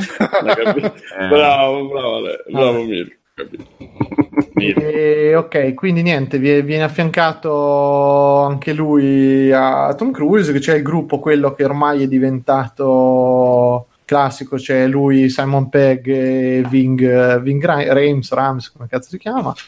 E però funziona bene. A me quello che è piaciuto è che eh, Tom Cruise intanto comincia a essere una spia che ha fatto una scelta, cosa che non si vede mai nelle altre scelte, cioè la scelta sua è che lui ha preferito fondamentalmente salvare il mondo ri- piuttosto che sta con la moglie, ritirarsi, eccetera. Che è una cosa, la moglie è ficcata forzissima anche in questo film come nell'altro, però Ci deve essere la presenza femminile. No, ma la presenza femminile c'è perché c'è l'altra, c'è anche qui torna la, mh, la gente dell'MI6 che c'era in Rogue Nation. eh, c'è un buon ritorno, però a me è piaciuto perché ti fa capire che c'è un dilemma morale dietro sta spia qui e comunque lui alla fine è uno veramente di quei buoni che pur di sacrificare una vita è disposto a fare un sacco di casino. Ovviamente dipende da chi è la vita, perché poi quando c'è da tirar giù due da un elicottero lo fa senza problemi, eh. però quelli erano ovviamente cattivi. Eh, però funziona, cioè è una serie che riesce a tenere ancora atten- alta attenzione e è buona. Io proprio lo, lo consiglio se volete un bel film action che non annoia. Ovviamente sono le cazzate, ragazzi, elicotteri che sbandano, robe un po' tanto al Che limite. fanno le, dra- le drapate, tipo. Eh, eh, un po' Io sì. scherzavo. eh. No, no, ma scherzando si ci hai preso. qua. Comunque ha fatto quasi tutti i film di merda il regista, a parte i soliti sospetti. Ma che è Brian Singer, mo il regista di questo? Ma che stai No, no, no, Ah, è eh. Christopher Sì, McQuire. è lo ah, sceneggiatore. Ha scritto solo film di merda, scusami. Sci- eh, i soliti sospetti, però viene È John considerato. Tomorrow. Mm. Beh, è Gioto John Tomorrow, non è sì. brutto, eh. E Tourist. Mm. Sì, Eh, tutto questo. Quello è Vabbè, oh, tutto la mummia Sì, del io- 2017, l'ultimo. Mm. Eh, Eh. Vabbè, Eh, però, però mh, per me vale, vale Eh, la pena. aspetti è bellissimo. Eh, vi dico, gli ultimi dal 3 in poi, secondo me, eh, è un buon ciclo di film d'azione. Se... Ma mi sa che è un, un amico di Tom Cruise. perché Eh, hai visto? i film, anche Valkyrie, tutti di Tom Cruise. Vabbè, Vabbè. Biggio, ci fai un extra credits? Biggio, pronto? Pronto, pronto? Non me lo ricordo Sì. cosa me lo sono dimenticato, Bruno. Cosa, cosa Aspetta, avevo segnato? aspetta, non mi ricordo più aspetta, niente, non so chi sono. che te lo dico io, te lo dico io che ti sei Ah, segnato. dimmelo. Ti sei segnato Jumanji e Genocide Organs. Ah, Genocide Organs, sì. Eh. Bellino Genocide Organs, anime aspetta. dovrebbe essere. Esatto. Jumanji toglilo che mi, mi, mi, mi sono già rotte cose. Eh. Poco, allora? Questo sgarro Togli. The Rock a te non ti toglierebbe però dalla lista.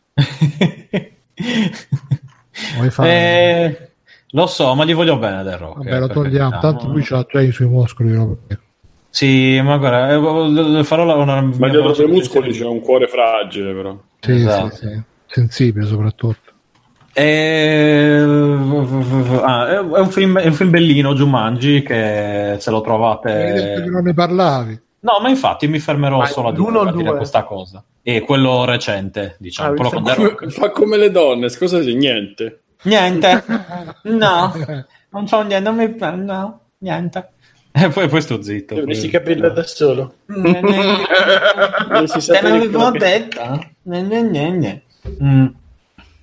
Niente, filmato carino da guardare sul cinema Cody, però niente di, di incredibile. Ok. Detto ciò, c'è un film più interessante che è Genocidal Organ o Gyakusatsu Kikan, se volete dirlo come i giapponesi. Mhm. È un film del eh, 2016 che però è uscito, no, bugia, è un film che è uscito nel 2017. E... Che però è uscito nel 2016. No, è stato prese- è l'anteprima al Tokyo International Film Festival del 2016, ma è uscito nel Tai Giapponese nel 2017. In Italia non è uscito da nessuna parte. Eh, io ero convinto, è l'adattamento di un manga, stranamente.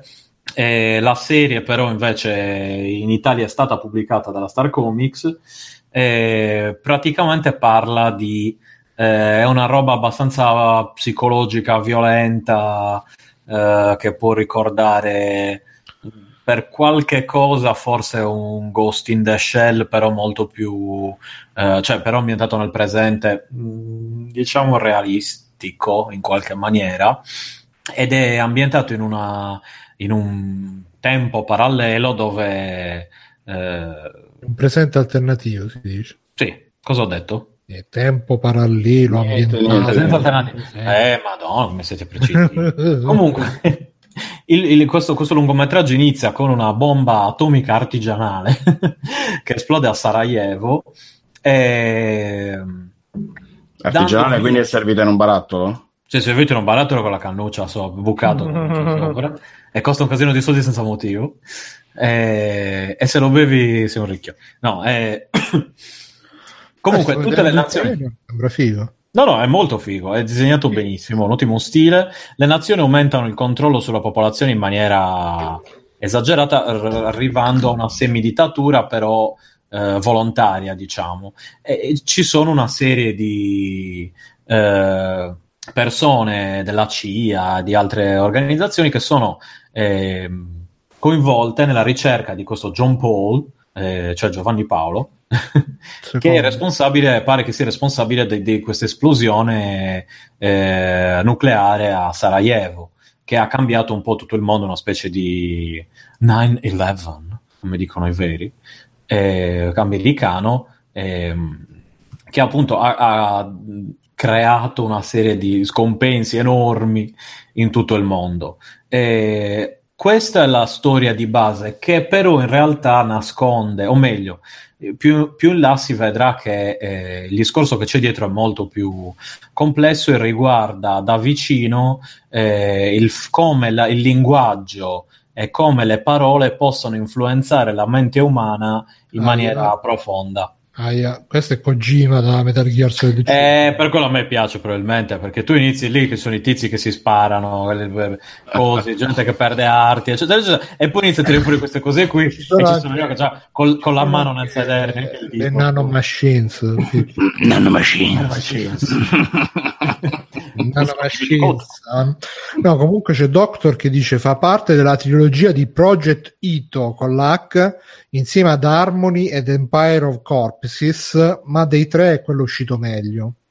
Ma C'è è Jelly uscito- Well- ah. aspetta, c'è Jellywell, attenzione i troll rossi che scrive Priviet Molodoi, che non so che significa. Privet Infatti è era amico di. Kojima, ha scritto Doctor. Sì, no, è, è davvero un amico di Kojima. È questo Spiega tutto. Che è lo pseudonimo di Satoshi Ito. È, è uno che ha, purtroppo è mancato, ma è un grande amico di Kojima ed ha aiutato ha scritto l'adattamento letterario di Metal Gear 4 e Metal Gear Peace, Peace Walker è dedicato a lui. Mm. E quindi diciamo che non è laureato, belle arti, scienze, insomma, è uno in gamba. E soprattutto, esatto, se ci vedete del Kojima è perché c'è del Kojima, sono, sono amichetti. È stato toccato dal tocco di Kojima. Eh, un po' tutti e due, perché se non ricordo male, questo Ito è- ha collaborato con Kojima in diverse maniere. Penso che avessero, sai, le classiche due persone che hanno i. Interessi in comune, Interessi in sono comune, influenzati esatto. a vicenda.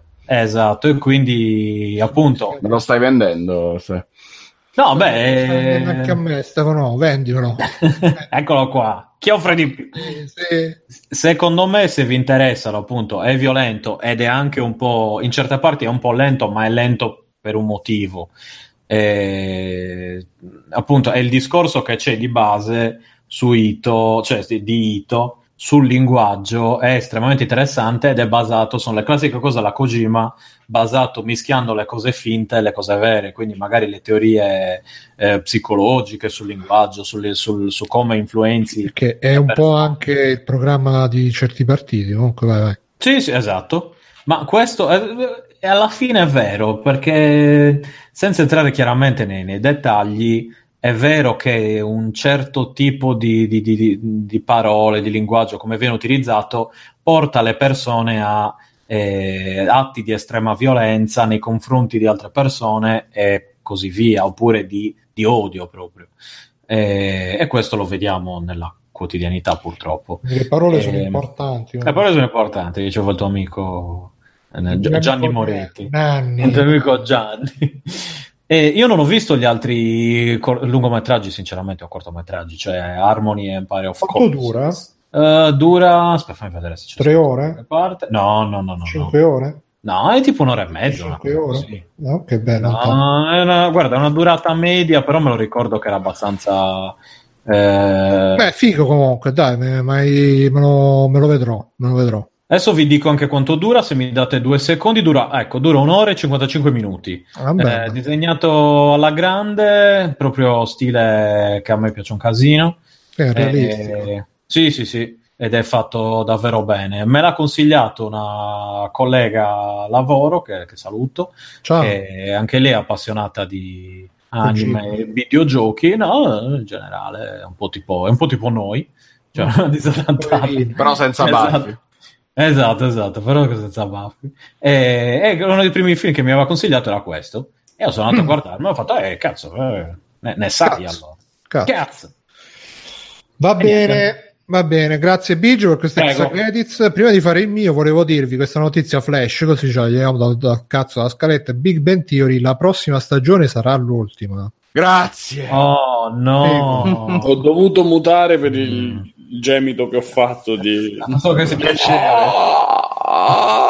Però posso dire una cosa? Meglio Big Ben Theory di Ready Player One, ecco l'ho detto. Eh.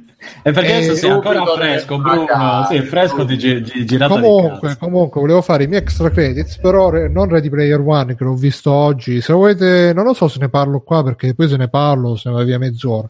Ma fai un, fai un bel raccolta di tutti i messaggi, ci fai un bel video di... Sì, infatti mi sa che farò così, così poi ve lo potete andare a vedere. Ehm, invece vi parlerò di un gioco che abbiamo giocato io e Biggio l'altra sera su Twitch eh, e che mi ha veramente lasciato estasiato e beatificato.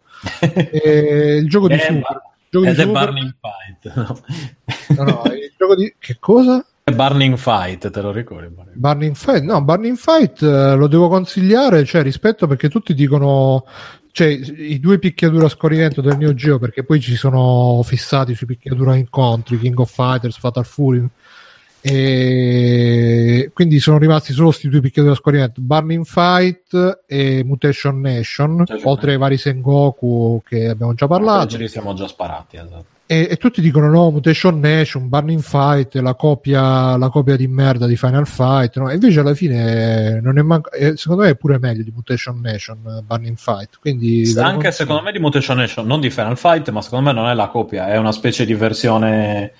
Diversione dei poveri. No, no, neanche dei poveri, è una roba per i fatti suoi. È che chiaramente i picchiaduro a scorrimento cioè, sono quelli, ragazzi. Eh. Cosa, cosa, cosa fai? dici? Vai Che avanti e picchi la Cioè, gente. No, vai avanti e picchi la gente. Non dire stronzate.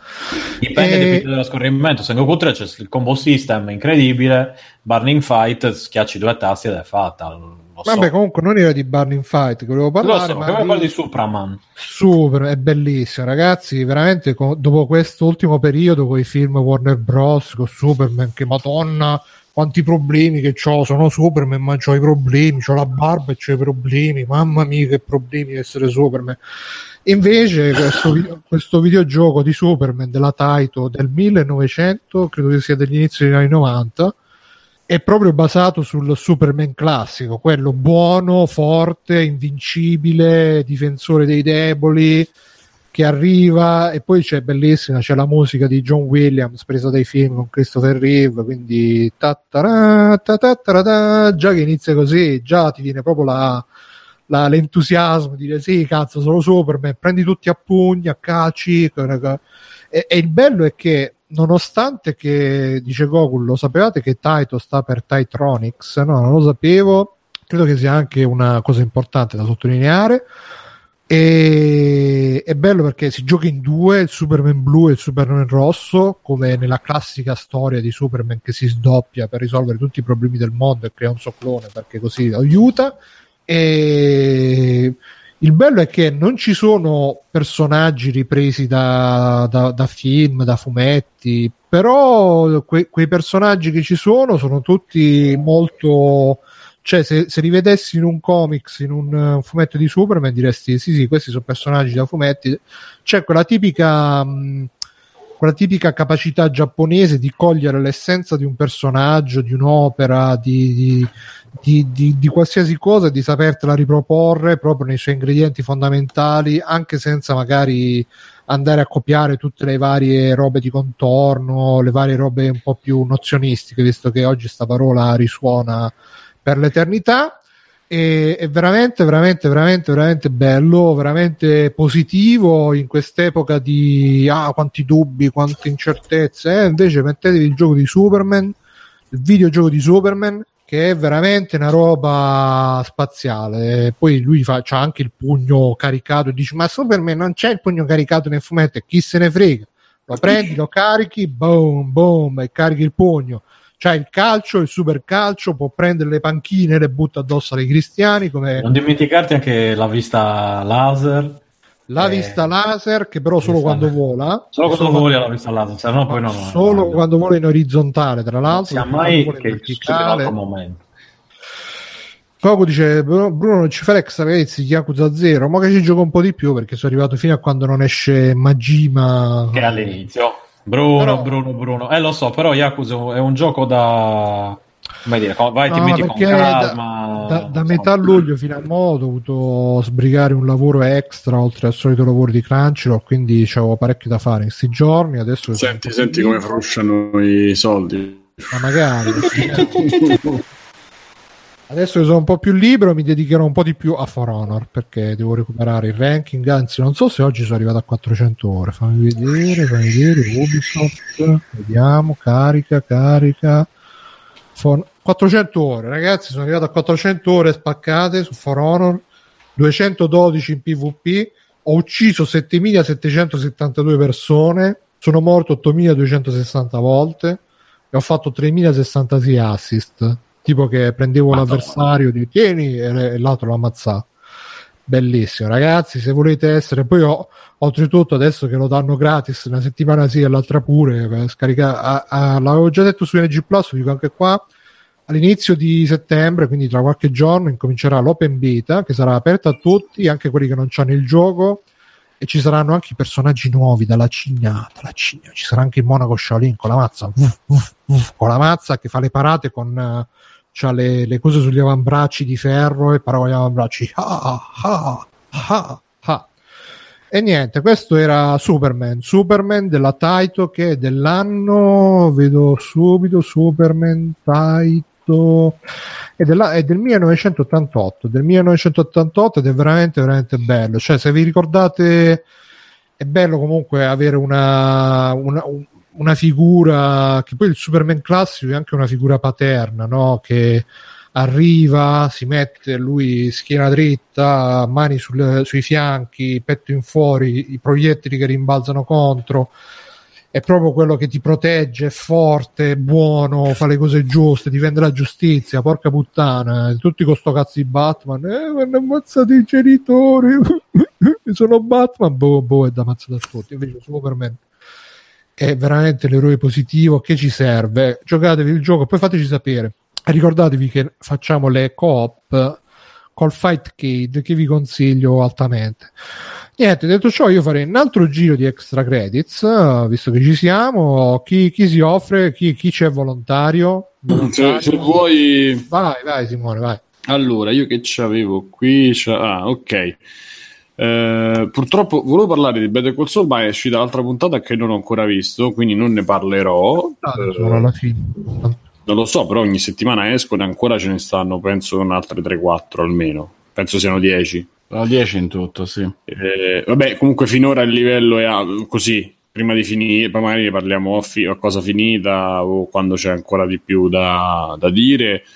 Eh, però si può, si può dire, penso, non so se pure Alessio sta seguendo. Eh, io adesso sono indietro di una o due puntate. Vabbè, comunque possiamo dire che il livello è- rimane lo stesso e veramente non me l'aspettavo che continuasse e continuasse con questo Tu l'hai recuperata tutta quest'anno? Hai iniziato proprio No, la prima puntata no? Non l'avevi già no, vista? No, no, no, no, no, l'ho visto già. E- però anche questa stagione sta piacendo. Sto notando piano piano, forse la maturità, l'anzianità, non lo so, che Netflix c'ha questo problema che cose che potrebbero essere mh, condensate in eh, boh, tre ore pregne le fa diventare 10 puntate un po' così però anche solo per lo stile ehm, gra- per la regia per tutto quello che c'è intorno questo comunque si lascia guardare cioè, è- ti danno quell'annacquamento che però non è proprio acqua sporca per dire, insomma è comunque di, di qualità però vabbè basta Eh, continuando eh, l'ho passato sul C'è Goku che non è fatto da Netflix, però, eh. Eh, attenzione. come no Attenzione. Pubblicato da Netflix, però credo che sia. A Google non può farsi gli affari suoi. non è adesso. un original eh, No, Eh, la scritta di Netflix, però. Capcom, lo sai cosa vuol così? dire? Mm? Vuol dire capsule computer Capcom. Lo sai questo? Ok. e, e lo sai Netflix che vuol dire? Vuol dire network flexible.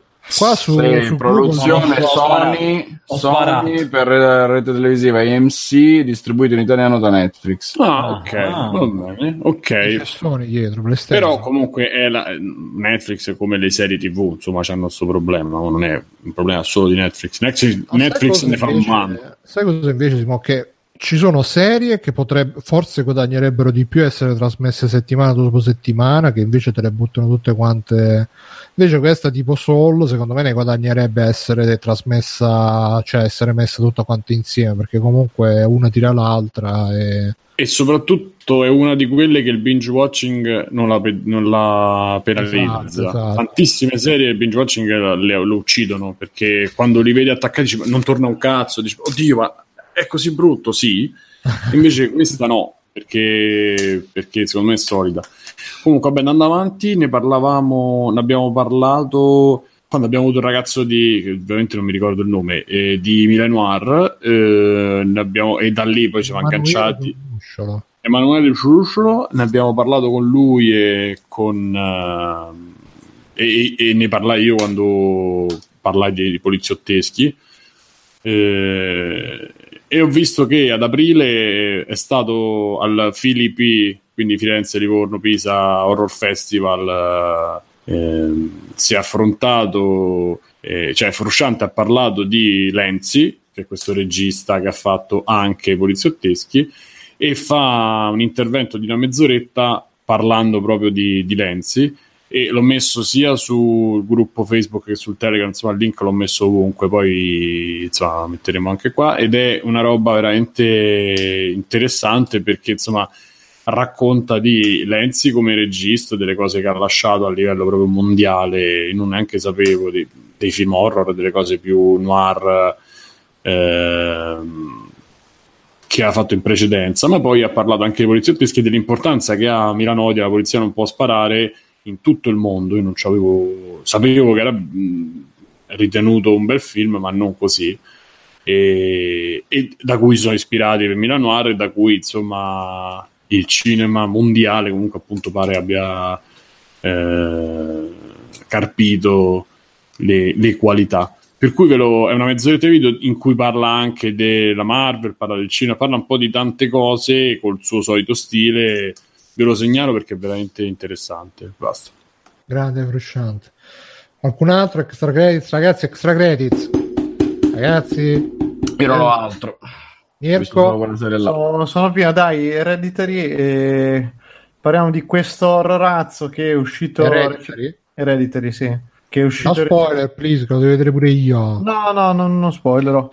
E niente, racconta. Allora, parte fondamentalmente con. Uh, racconta la storia di questa famiglia che subisce un lutto. Muore la nonna che abitava con la uh, classica famiglia di padre, madre, ragazzo, adolescente. Figlia, eh, sì, esatto, e sorella un po' più piccola. E che succede? Succede che eh, praticamente i genitori si trovano a fare i conti, è un po' difficile non fare, fare spoiler, comunque mh, mm, si trova un pochino a fare i conti sia col lutto che con una serie, mettiamoli, di leggeri strani avvenimenti. E, allora, il film è secondo me una bomba molto grossa fino a metà più o meno, quando c'è un avvenimento che è proprio di, abbastanza dilaniante per come succede, per come, chi coinvolge ed è anche molto bello come girato. Il film è pieno di rimandi a Shining dal punto di vista visivo perlomeno. E, però secondo me si ammoscia completamente nella seconda parte. Nella seconda parte diventa un misto tra Martyr, c'è un po' di Martis, c'è tanto di The Witch, ma tanto tanto e scade in del- ah, e ovviamente segue un pochino la linea dei vari Insidious eccetera grandi linee e che è un horror che a me piace comunque in generale piace. Peccato per sta cosa della seconda parte del film perché per come era partito eh, per me era molto molto bello. Eh, però invece si affloscia continua a preferire tantissimo secondo me i veri horror delle ultime annate quelli veramente belli sono Persona Shopper che non si è inculato nessuno, non mi ricordo se ne parlai in qualche puntata. con uh, Twilight? Sì, con la tizia di Twilight che è veramente un film uh, della Madonna horror fantasma. Io pensavo fosse un thriller più che horror. No, invece in realtà eh, c'è molto soprannaturale già dai primi ah. minuti di film ed è veramente veramente gestito in una maniera eh, talmente delicata, bella, c'è proprio un tocco che non si vede mai e questo qui è molto più commerciale. The Witch, perché mamma mia, The Witch non so se ha visto qualcun altro. Quindi. Sì, sì, sì. Io, bellissimo. Eh, che è strabello, cioè proprio ma un senso di inquietudine, che poi non è un vero orrore quello di The Witch, eh, horror nel senso anche lì. Sì, è più l'ambientazione proprio che ti opprime. Sì, esatto, è, è, lo stesso che c'è in Personal Shopper e c'è anche un po' in Hereditary nel senso che comunque di effetti speciali e cose non, non è che ce ne siano granché nel film, però è la, l'atmosfera che funziona, che è bella e, e c'è un bel finale, poi lo dico, però non è niente di... non l'ho trovato così tanto coraggioso come poteva essere, anzi anche un po' convulso in certe scene, nel momento in cui deve spiegarti più o meno quello che sta succedendo, è chiaro, però... È, è affidato ad un paio di soluzioni. Adesso dico, sto cercando di schivare il più possibile. Immagino che non, non, si capisca manco tanto detto così. E, però non uh, Sarena un pochino Sarena e non è un granché poi alla fine secondo me nonostante ne ho, ne ho letto soltanto critiche entusiaste quindi ero molto molto positivo di questa cosa invece visto ieri sera mm, mm, mm. Poi io continuo a consigliare Persona Shopper e The Witch. The Witch è proprio la bomba dell'anno di, di quel genere, Persona Shopper un gradino sotto, ma meglio quelli secondo me. Buono, devo recuperare.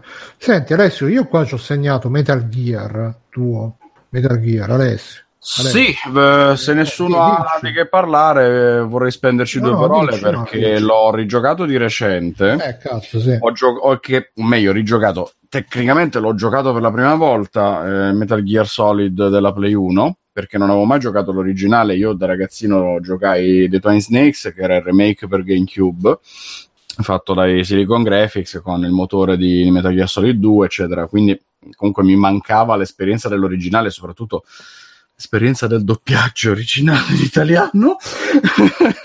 che è stato... No- non è così male. Allora, su certe cose è drammatico. Ricordati la voce, Bruno, ricordati la voce del colonnello. Perché... Colonnello. Eh, ma questo lo dice Snake. E Snake, doppiato in italiano. Stupendo. Tra l'altro, avevo, ragazzi, vi, butto 13 anni era un questa, vi butto questa bomba. Snake è doppiato da tale Alessandro Ricci, che si è occupato poi della direzione dell'adattamento del doppiaggio di Zelda Breath of the Wild. Eh, Pensate. qualità. la qualità. Ma bisogna dire che effettivamente lui che fa la voce di Snake è uno di quelli che si è anche impegnato di più alla fine, pur non avendo ovviamente il timbro di, di David Hater, che per me è la voce di, di, di Solid Snake. Anche per Kojima. Eh, beh, sì, tranne nel 5. Però in realtà il 5 ha un motivo e non, non possiamo stare a dirlo per non fare Eh, spoiler eh, perché eh, qualcuno eh, ancora... io devo frustare quel mio amico che mi ha co- mi ha costretto a giocare Metal Gear Solid 1, ma ancora non si è giocato The Phantom Pain. Eh, e vabbè. E quindi, vabbè, super sfida, dai, adesso devi provare con l'originale della Play 1, con tutti i limiti del caso, perché ovviamente abbiamo giocato l'originale eh, sulla, sulla PlayStation, eccetera, eccetera, con i due dischi, sostituisci il disco, sposta il controller sull'altra presa nello scontro con Psycho Mantis, eh, eccetera, eccetera. E, e niente, devo dire che l'ho trovato un po' frustrante per certe cose che non riesco a ricordare se erano uguali a quando avevo giocato dei Twin Snakes all'epoca, se sono io che sono cambiato, non mi ricordo i tasti, non ho più la memoria muscolare, non lo so. Eh, innanzitutto perché ovviamente io all'epoca giocai dei Twin Snakes con il pad del GameCube, quindi è stato comunque diverso giocarlo con il pad della PlayStation. Eh, ma ci sono dei momenti veramente drammatici. In- quello che mi ha fatto più imprecare è stato lo scontro con Sniper Wolf perché devi usare il fucile da cecchino che ti costringe a sdraiarti. Adesso non so quanti di voi si ricordano bene, fresco nella mente, ma i comandi di Metal Gear Solid 1 non sono eccellenti, per, ess- per usare un eufemismo. Eh, c'è da dire che le parti in terza persona con la visuale dall'alto, una volta capito il meccanismo, che ovviamente è il meccanismo di un gioco di vent'anni fa, funzionano abbastanza bene perché Poi sono tutte premuto- parti in terza persona dall'alto. sì, tranne quelle appunto da cecchino, eccetera, perché quando devi usare i missili teleguidati Stinger o quando devi usare il, il cecchino, eh, tutte le altre sono appunto terza persona dall'alto e eh, tenendo premuto il tasto quadrato, che è quello con cui poi spari, quando inizio tieni premuto, Snake punta il nemico più vicino e in automatico quindi eh, basta che rilasci e lo colpirà più o meno, basta che sei a una giusta distanza questo all'inizio non è troppo ovvio perché poi il gioco non te lo dice e ci sono tante cose che il gioco sono, considera delle finezze praticamente che non ti spiega pur parlandoti tantissimo perché il gioco ovviamente è pieno di testi, tutto doppiato, pieno anche di consigli, di cose eccetera, però non tutto ti viene spiegato. E, e quindi all'inizio è stato ovviamente difficile per me adattarmi a questo anche perché non sono più abituato, come penso chiunque, non sono più abituato al sistema di comandi di un gioco così vecchio che non giocai all'epoca, tra l'altro. Eh, quindi lì e, e appunto la parte con Sniper Wolf è stata estremamente snervante per me perché con la croce direzionale i comandi ovviamente non sono precisi, Gli si spostava a volte. no? Sbaglio. No, dovevi cecchinarla Sniper Wolf. Sì, anche io mi ricordo. C'è che quella parte lì, sì. eh, eh, giorni no, ma insomma l'ho rifatta una, una ventina di volte, penso, perché tra l'altro ero arrivato con poca energia, eccetera, non c'avevo voglia di tornare Io quando ci ho indietro. giocato, tipo due secondi, ho finito. Eh, Wow, eh, sei un pro, però, Bruno. Eh. Ma l'hai giocato all'epoca o l'hai giocato adesso? Ho giocato all'epoca, ma mi ricordo che cioè, No, potevi usare non tanti c'erano i cheat all'epoca. No, potevi usare tanti rating, però li avrà usati. Ma che cheat? No, ma, Eh, là ma che- dovevi drogare con diazepam, così Eh, c'hai- quello per forza se non ce la facevi.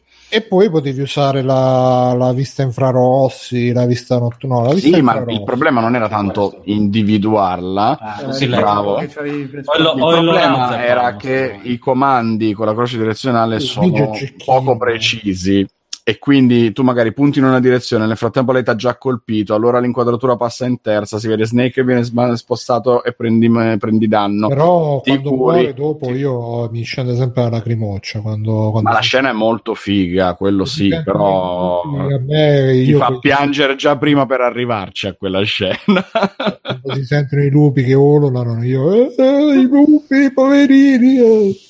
Vabbè, niente, senza stare a ripetere l'ovvio, perché ovviamente Metal Gear Solid 1 lo conoscono tutti, eccetera. Volevo mh, dare la mia appunto su come è Senti, stato ma rigiocarlo ti- oggi. Ti è piaciuto di più come boss? Ti piace di più? Come... A me piace di più Ocelot quando entra in scena. E la parte con Ocelot è fighissima. Io mi cioè, comprai- un po' di estrai. Sì, sì, sì, sì, ma mi ricordo No, che io già, quando lo giocai la prima volta rimasi comunque affascinato dal personaggio e la, mh, la boss fight era molto figa perché dovevi stare attento a non incappare negli esplosivi. No, C'era ma non dire- per la boss fight. La boss fight faceva cacare, però quando entra, No, era figo. quando entra in scena che fa tutte. Ogni volta sta lì a. Eh, mi Madonna. comprai la pistola dai cinesi, quella di plastica, volevo imparare anch'io. E mi sono A tipo fare- tranciato, tre, tranciato tre dita perché era una pistola di plastica. Poi scusa, Revolver Ocelot erano, cioè in teoria, eh, si, si adesso non mi ricordo, ma si conoscevano nel primo, in Metal Gear 1. c'è? Beh, eh, Ocelot aveva conosciuto Big Boss perché appunto si sono Ah, conosciuti da giovani, lo racconta in Metal Gear Solid 3 e poi c'è tutta una Esatto. parte dopo. Ah, perché è vero che quelle big... uff, ogni volta mi dimentico. Cioè, Eh. non avete idea, io del numero di filmati con, le spie- con gli spiegoni della storia di Metal Gear Solid ho visto e ogni volta sono contento di vederli, me li riguardo, sono sempre lì a farmi le pugnette, arrivo a metà filmato, mi sono dimenticato tutta la metà prima, non ci capisco più un cazzo. Ti Eh, Guarda, io- ho dimenticato che Big Boss e Solid Snake sono Due persone persone diverse. diverse, esatto. Io gli voglio Ah, un gran bene a Metal Gear Solid, ma appunto eh, quando lo spiego a qualcuno che magari non ha mai giocato, eccetera, dico sempre: par- prendilo come una super cazzata che ha i momenti di grandissimo lirismo, di grandissima serietà e i momenti di grandissimo trash incredibile Che- che convivono con la migliore tradizione giapponese. Senti, Ste, chiedono, la domanda è, hai salvato Meryl? Sì, ovviamente Eh, ho resistito alla tortura. Stay, lui è, è Alessio comunque. Eh vabbè, ma, ma a volte Matteo, a volte Stefano. Alessio- A volte esatto, a volte Matteo, per me è spesso Matteo. Ah, Ormai io non ho Alessio, un'identità precisa. Ho resistito alla tortura, ho salvato Dai, anche la scena quando... Finale quando canonico, stai- ovviamente. Anche la scena quando stai combattendo col Metal Gear, arriva il ninja che ci corre contro. Eh, la parte di Eh, Grey Fox è stupenda, sì, sì, sì. Ma anche il combattimento prima ma nell'ufficio di Otacon. Ma vabbè, il combattimento prima con lui dice che sì, fammi male, dai. Oh, sì, eh, però tutta la male. su- super combattimento a pugni, bro, più schiena dritta di quello che vuoi. Ma insomma, con, con quel sistema di combattimento Eh. che c'ha, è veramente... Vai, corri, schivata, quadrato, quadrato, Che, che quadrato, pure, là, poi, pure là basta che ti metti gli occhiali infrarossi, non c'è problema. Sì, sì, chiaro. Ma appunto, ma è un gioco che in effetti non è tanto difficile in generale, sia perché è più lungo rivedere i filmati che giocarlo, perché il gioco in sé è veramente poca cosa. Così. E sì, rivedendolo, sì, sì, è proprio così, rigiocandolo da poco, appunto, uno se lo ricorda con una cosa anche lunga, eccetera, ma è semplicemente perché l'avevo giocato la prima volta. Rigiocarlo mi ha proprio dato l'idea di quanti filmati ci sono, cosa che non, avevo, boh, l'avevo rimosso, non, eh, l'avevo razionalizzato da qualche parte nel cervello. E sì, di gioco c'è davvero, davvero poco. Tanto che appunto capita che ci sono momenti in cui ti, ti blocchi semplicemente perché continua a arrivare il soldato al momento sbagliato, ti sbagli, ti distrai, eccetera. No, ok, aspetta, adesso la rifaccio concentrato. Eh?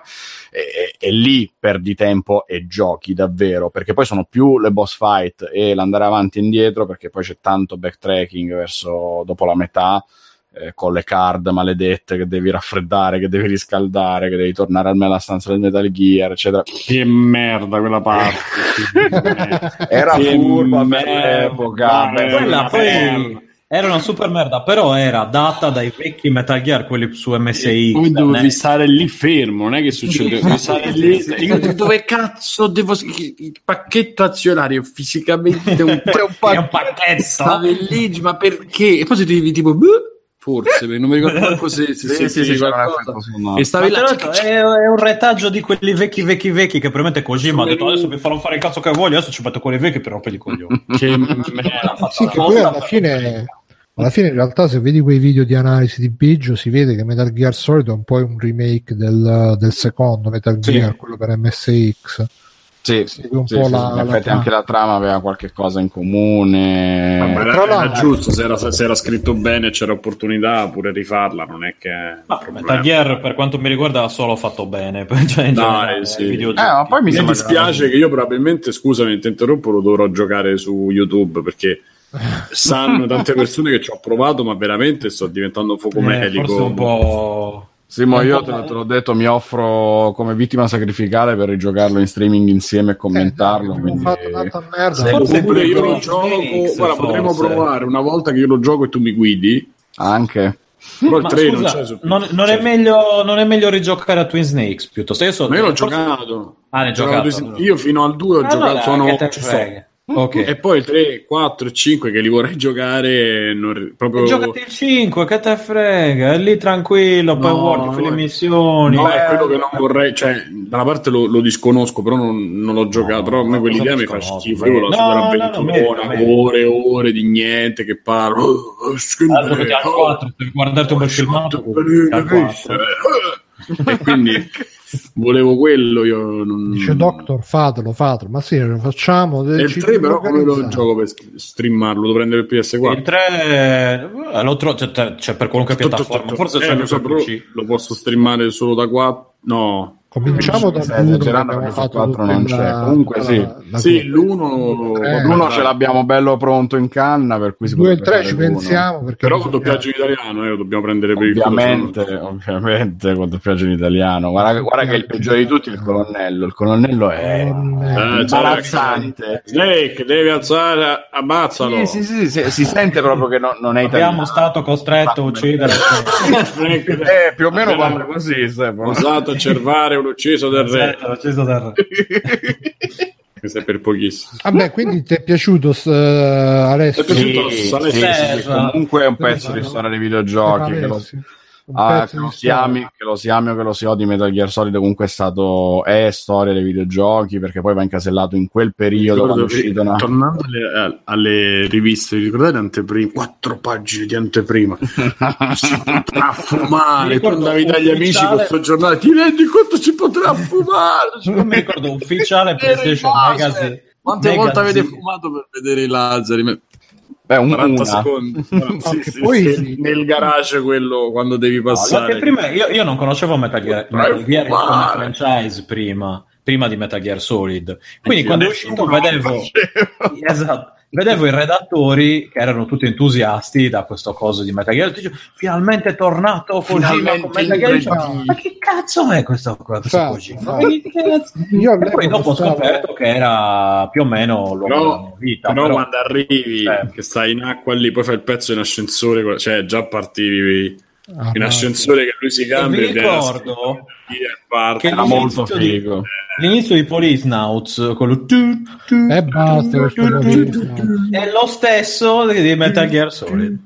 Sì, sì, era il jingle di, di No, Police. comunque, eh, se volete sapere una grande curiosità su Metal Gear Solid, Vai, did you know gaming? Ho Bruno paura, ho paura, ho paura. Did you know che la cosa del che tutti dicevano ah i nemici ci avranno una super intelligenza artificiale che se vedono se vedono le tue impronte sulla neve Ma- ti seguono Sì, è vero, è vero. Lo Eh sì, l'unica cosa è che sta cosa delle impronte sulla neve c'è solo in una schermata in tutto Esatto. il gioco Eh, perché è solo all'inizio che ci sono le E impronte. in tutte le anteprime c'era quella schermata. Sì, sì, facevano vedere In realtà c'è anche un pezzo dopo, dopo Sniper Wolf. facevano vedere scena. l'omino che seguiva Snake Come nel- era Shadow, Shadow Moses il Shadow cosa Moses, iniziale, giusto? Shadow Moses. Shadow È tutta la Moses, base. Mosè La base Shadow Moses. Scusate, ma quando, ma Mosè quando il canto dei lupi eh, eh, quello quando muore- eh, che Eh, commozione che commozione A me anche cosa, il anche ninja dato. il ninja, il ninja è il tipo- mio preferito in assoluto. Poi diceva Hurt me more. No, in, in italiano. Povero cazzo. Non in italiano. Fammi soffrire, Snake! Fammi soffrire, esatto.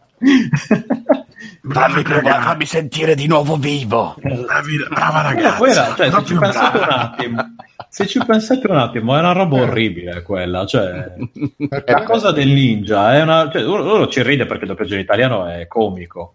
Però se ci pensi, c'è questo qua che vuole, vuole morire, vuole aiutarli, vuole- non sa cosa fare, è una specie di. Ma lui, è No, la storia di Grey Fox è terribile. lui è un po' una Sì, specie è un di... dannato. No, è una Eh. specie di Robocop lui, perché è un Sì, cadavere. esatto. Sì, ma, ma peggio di Robocop, perché Robocop alla fine più o meno se ne fa una ragione di essere Robocop. Ma che si fa? Perché hai visto quando è quando gli tolgo la maschera? proprio- È così, Insomma. ma con, i Sì, ma dico, omogenizzati. Alla fine, del, alla fine del primo Robocop, più o meno. Più o meno. Ma non è che l'ha accettato proprio bene. No, però no, Grey, Fox, cioè rispetto a Grey Fox, Robocop è miser, Eh sì, miser rispetto a Grey. Fox, Robocop sta benissimo. Eh, Eh, Esatto, Pistorius, No, sai cos'era, la cosa bella? La cosa bella di Robocop che lo chiamano sempre diverso. Lui all'inizio come ti chiami? Mi chiamo Murphy. Murphy. Poi sì. Murphy. E poi alla fine Murphy. fa figliolo come ti chiami? Murphy. Murphy. No, cosa bella di Robocop è una pistola è uscita dalla coscia, ragazzi. Madonna. È super musica. È. Adesso, adesso è brutto il primo Robocop. No, è bello No, Mission no. Impossible 1 è Ah. brutto Robocop. Oh, Chi ha detto che- grazie, Il primo che maestro. dice che Robocop Chi ha è detto brutto che è viene brutto? mandato a cagare. Chi è che l'ha Ah. detto? Chi l'ha detto che è brutto? Simone ha è detto? stato. No, ho detto la cosa bella Robocop nel senso del robot, del, del, Eh, coscia. No, allora io posso dire eh. una cosa violenta come l'inizio di Robocop. Io da Eh, ragazzino visto l'inizio, sono stato traumatizzato. Che poi gli spara, gli spara la Poi il freccetta, sadico bastardo che gli Ma- sta la freccetta con la ventosa. Mamma mia. Quella lo lasciano- Eh, beh, te, altri tempi, altro cinema aveva, aveva le palle. Ricordate come si muoveva bene le D209? Sì, sì, Non motion. Esibire a passi. Sembrava No, una palla. comunque, comunque face- faceva veramente paura. Poi con la musica, c'era quella cosa che mettevano quella musica brrr, mentre si attivava. No, quello è successo. Quando lui era tutto legato alla sedia, che lo prendevano per il culo, ci ballavano intorno. Cioè, minchia. È un'angoscia. Poi Eh, a cena vedevamo se come padre, noi a cena. E poi, vabbè, il momento più bello, quello che ne abbiamo già parlato, è quando dicono "Ah", tutto sciolto, che viene investito con la macchina, mamma mia. Guarda che era pesantissimo. Ma porca troia, minchia, era Poi era tutto vero, cioè tutti effetti speciali. vero, era vero, Era vero, vero. era- veramente puntato nella era- No, intendo che era tutto effetti speciali. Sì, era- non c'era esatto, non il c'era- computer, cioè dava proprio l'idea. Sì, sì. Mamma. Madonna, sì, io sì. nel perché 2 o appunto nel è- 3 quando, quando a quello gli sfilano tutti i nervi io non ce la facevo proprio quando facevo l'operazione apro il cervello e ah! Quello non è cattivo che poi mettono dentro del 2 o del 3 e lo, lo fanno andare avanti a Nuke. Ma no, cosa che fanno? Lo, lo tirano su no? con la cannuccia, quello. sì, Eh, no, allora no, quello gli Ah, quello tagliano il del lu- cervello. ah, ma scusa, no, ma il nemico del che viene 2 o del no no no no il No, nemico del ho capito 2 che Biggio diceva quello No. che... no, no, no, no, no. nemico del 2 o del 3 tirano fuori tutti i nervi Sì, il sì, cervello il robot, il robot Mamma drogato, mamma mia. Eh, che era quello drogato con, la, con Nuke. Nuke. Dammi il Nuke. Quindi, ragazzi, extra, extra credits, vedetevi Robocop il primo. Che Ma secondo me sono da guardare tutti comunque. Sì, Anche il no, sì, il vola- 3 faceva venire un po' di... 3 che vola con la katana. Eh, cioè.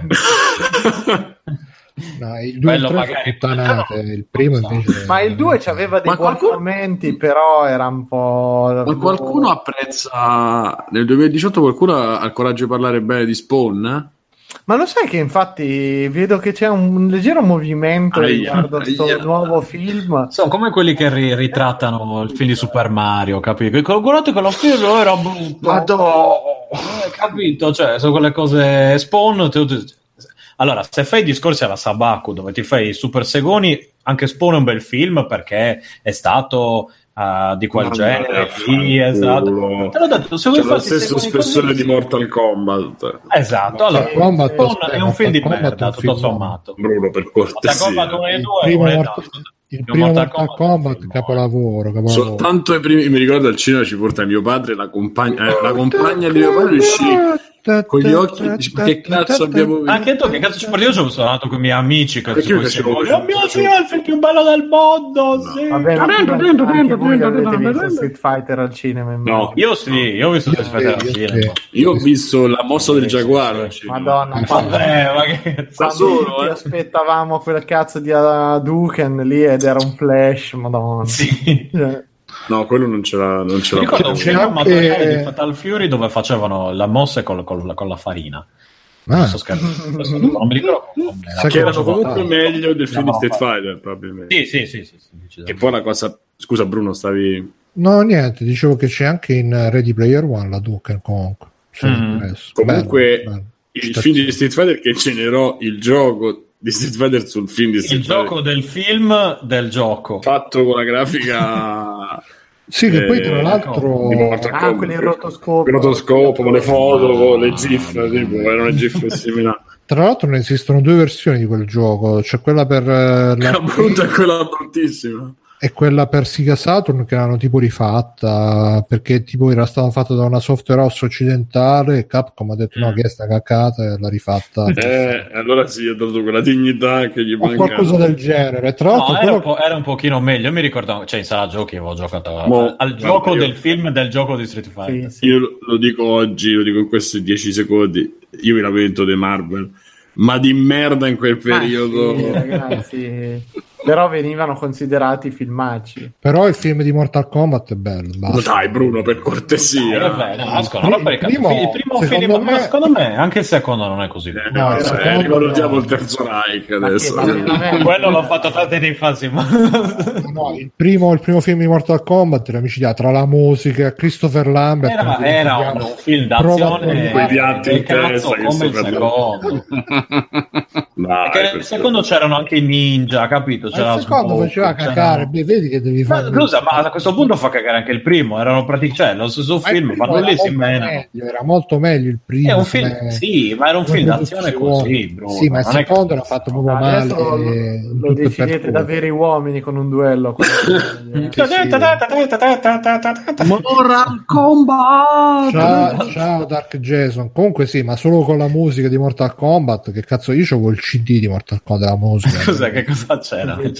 C'era Mortal Kombat e poi Mortal c'era, Kombat, e c'era poi c'era la musica che si sentiva alla fine, che era più new age, molto figa. Eh, Scaricate, trovatela, ma Mo- Mortal Kombat Toast e troverete Tu l'avevi preso solo per papà, papà, papà, papà, papà, Eh, papà. Quella- quello, ma mi sa che che, che, eri e sei un cuzzo dal tempi.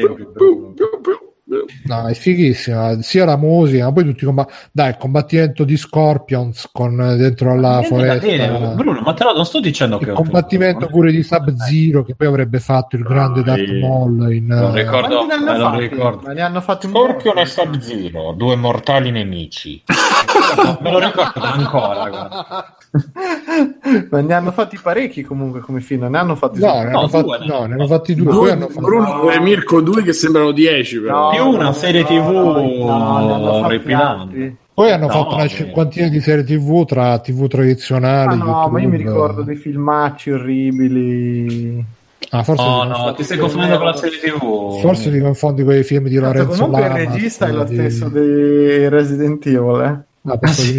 Ah, Dai, però il primo- di qualità. Guarda che il primo. Resident Evil è un bel film. Eh sì, Ecco. infatti. mm. Il Poi- primo Resident Evil è un bel film. bellissimo Resident Evil 1 e comunque e poi Eh, vabbè, nel... Che era il 2? Quanti ah, hanno no, fatti? no, vedi, è Eh, uscito, tipo è sei, vero, no, era uscito allora Mortal Kombat, poi distruzione totale. Esatto, ma come distruzione totale, Poi mi è sa che me lo uscita la riguardo. serie Mortal Kombat Eh, Conquest. Aspetta, poi è uscito un cortometraggio Mortal Kombat Rebirth, questo l'avevo visto infatti.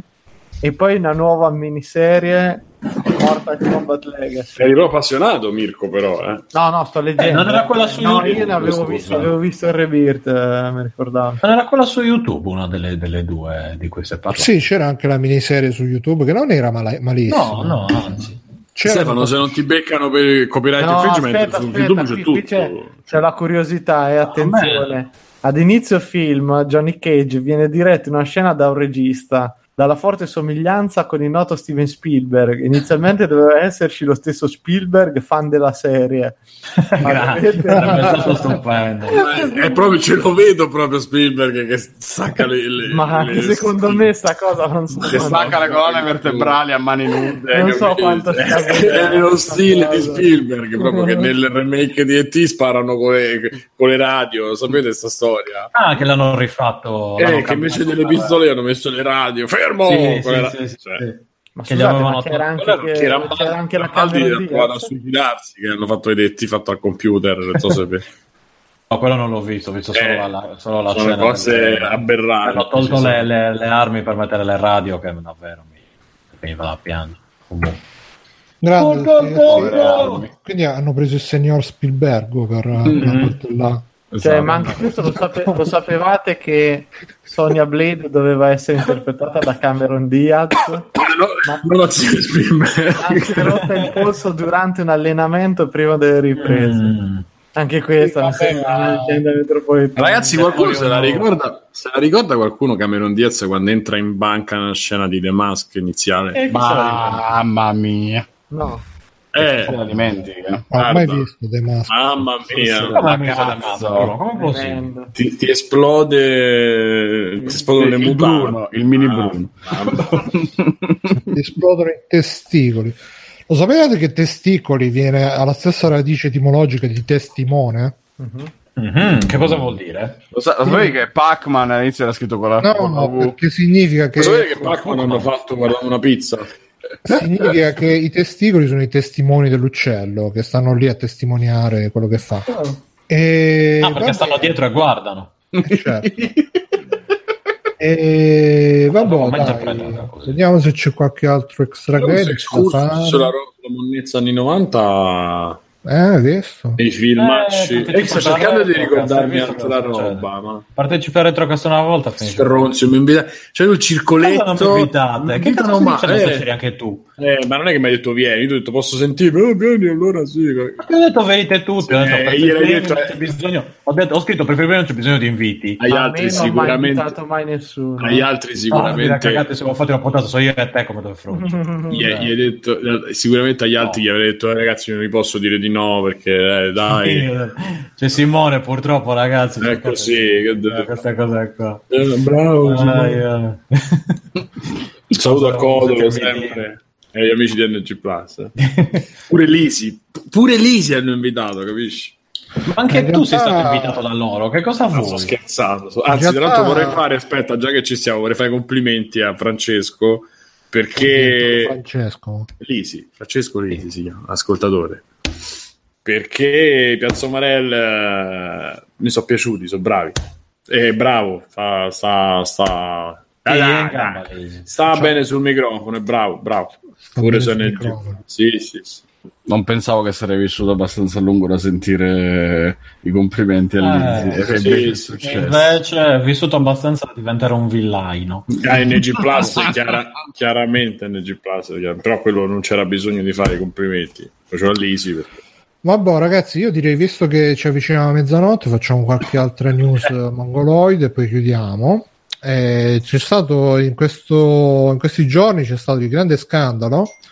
Scandalo per Spider-Man, la pozzanghera è sparita Mm. perché praticamente eh, ci, sono stati dei. dei, dei, dei- oh, che tu? Scusami, muto perché un la coglione con Stefano. È la risata quella, quella cattiva. Abbiamo Compiaciuta. pozzanghera, eh? No, no, ma ridete, io sto, non c'è bisogno che so. Simone, figurati.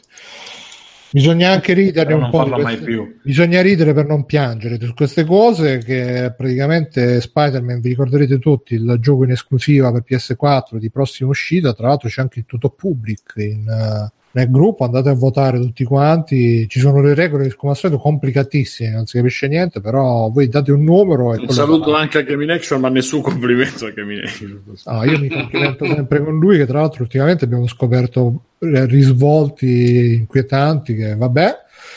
E, e quindi insomma eh, c'è questo screenshot che paragona la Vi siete versione liberati un po'. così. Eh, questa, la versione del 2017 è quella del 2018 del, del trailer dove si vede una scena dove sta Spider-Man in primo piano e ci sono i nemici che stanno eh, su una specie di zona industriale, non so, un cantiere e nella versione del 2017 c'era la pozzanghera grande con tutti i riflessi eccetera eccetera. Invece in quella del 2018 c'è una pozzangherina brutta e anche il modello di Spider-Man eh, non, non, sembra così dettagliato, così illuminato bene come, come, la versione precedente. La gente un po' ci ha perso il sonno. Perso, eh sì, ci ha perso un po' la testa perché ah, io ho preordinato e che sta schifezza, questo e quell'altro.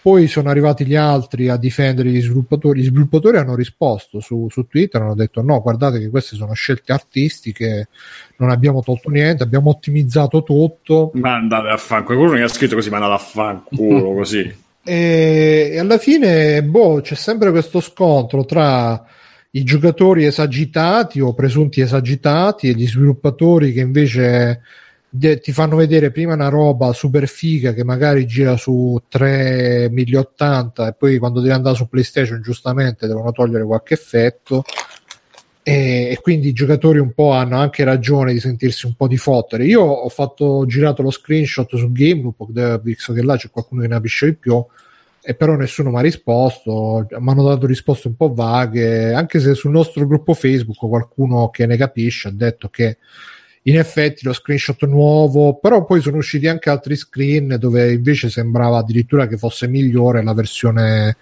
definitiva, quindi boh. Guarda, io non ne, cap- non ne, capisco un cazzo. Tu di, Simone, di niente, che, però... Che, che, lo farei pre-order di Spider-Man? Eh, dobbiamo fare dei conti prima di farlo. No, volevo dire, effettivamente, non dire che inventano cazzate, i shader, cioè i riflessi da luce anche sulla tuta si vede che sono diversi. I, sulle pozzanghere in quel video si vede proprio il palazzo tutto un po' increspato con l'acqua increspata il palazzo sopra. Nella pozzanghera successiva il riflesso c'è di meno e c'è meno acqua. Poi da questo cioè da questa cosa a giudicare il gioco merda o farmi ridare i soldi del pre-order perché non c'è stata la pozzanghera o perché c'è un po' meno shader cioè eh, anche perché poi vorrei sapere di quelli che si sono messi a vedere il trailer prima e il trailer dopo quanti so gente che non ha idea che compra i giochi a cazzo così perché c'è la pubblicità del fatto che cioè di Spider-Man nessuno sarà gente che gioca un po' o comunque che ci sta appresso alle news e allora lo sai che alle 3 di solito non è che ti fanno vedere proprio il gioco. Perché voi pensate che Cyberpunk sarà come abbiamo visto? Ma va. Dai, dai, eh, dai. abbiamo visto le grattugie sulle spalle, i piedini su, su The Witcher. Dai, cioè, mh, a parte le battute, è abbastanza chiaro che in fase di pubblicità, perché pensate Last of Us sarà quello che avete visto? No, Veniamo tutti alla montagna del sapone, pisciamo dai ginocchi. Su. Pisciamo dai ginocchi. A Roma si dice che pensi pisciamo dai ginocchi. Però poi lo stesso. No, dico, dico, che ormai sono anni che sostengo che non, uh, tutto quello che vediamo è finto fino al giorno de- della release. Siamo dentro una Matrix. Ma, sì, no. Anzi, io vorrei citare con un altro file audio sempiterno Davide. Ma che ve guardate ancora le tre, queste pubblicità di roba che è fra tre anni? Eh? Oddio, che è successo? Non lo so lo spirito di Davide che lo spirito di Davide vedete tutti, tutti arrivano diciamo che l'avreste rimpianto Davide adesso hai visto? Eh, la Vabbè, sua saggezza sì. è arrivata l'avete bisognerebbe, bisognerebbe imparare un po' a capire che appunto le, i trailer sono anticipazioni nel caso dei videogiochi possono essere molto diversi dal prodotto finito lo sono a volte con i film figurarsi con, eh, con i videogiochi. Spider-Man ha avuto sicuramente un downgrade, ma sempre da io non ne capisco un cazzo. Però nella mia modesta esperienza, sì, dai, è, è, palese che era troppo esagerato quello che abbiamo visto in un primo momento. Evidentemente, poi quando sono dovuti andare a farlo girare su PlayStation, eh, davvero eh, non riusciva a muovere tutta quella roba. Brutto non è, cioè, specifichiamo anche questo. Semplicemente la gente si aspettava il ritorno di Gesù. eh, non Scusa, è ma è così strano che in una pubblicità le cose vengano abbellite. Sì. Cioè, Eh no, la gente, la gente questa cosa non, A questa gente, non la voglio dire una cosa, ancora. Eh. Ma tu quando apri un Big Mac lo vedi come nella foto. Sì, esatto, guarda, stavo pensando esattamente la stessa cosa. Ma- Però ragazzi non dobbiamo neanche non dobbiamo neanche abbassare la testa così, cioè questa alla fine è pubblicità ingannevole. No, infatti la gente, Sì, si, sì, no, ma la gente si è lamentata, va bene, però quello che dico io Sai non, che non lo.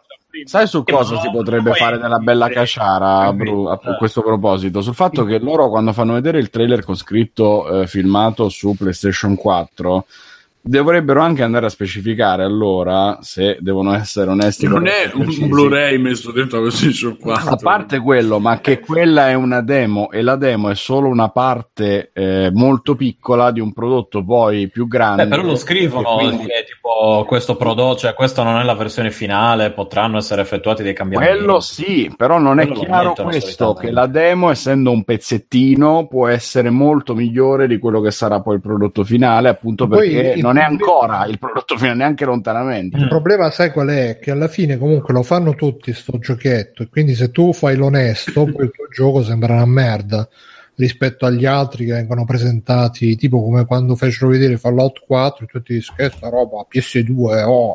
Ma sai che c'è, Bruno? Beh, ma Fallout 4 Secondo è me c'è un discorso. Questo è anche Diciamo che se, se 10 Bethesda, 1080.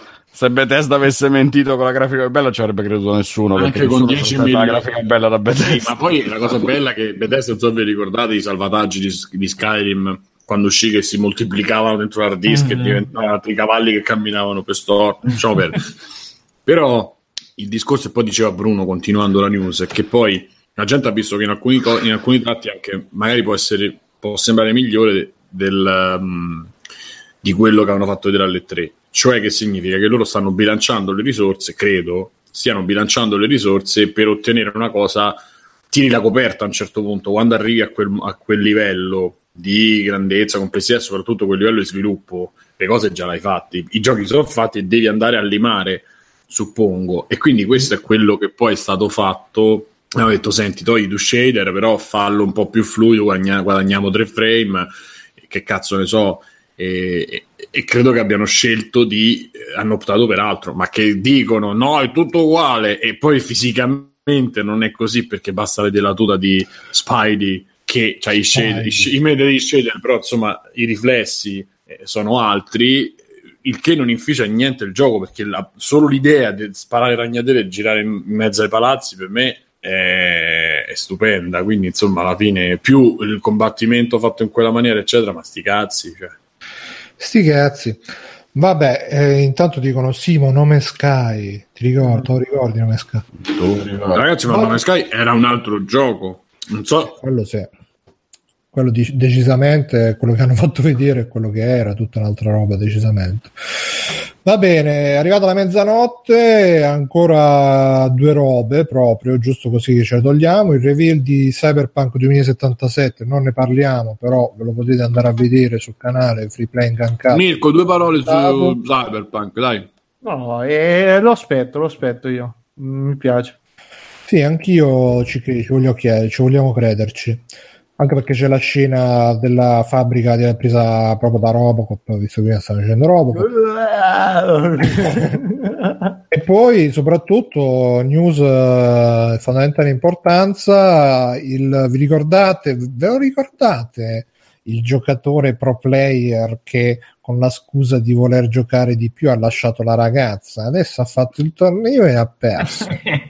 che doveva trovarsi un travaglio Ma, ma non, doveva, non doveva allenarsi di più adesso che aveva lasciato la ragazza? Forse non era quello il problema, eh?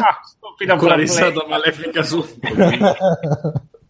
e quindi niente, dopo che si è- lasciato con la meteorina ha pure perso il torneo, però io faccio il tifo per lui, come si chiama? Faze Fazer, eh, grande Faze Fazer, eh, ma faccio anche il tifo per, no, per lei no, perché vaffanculo le femmine.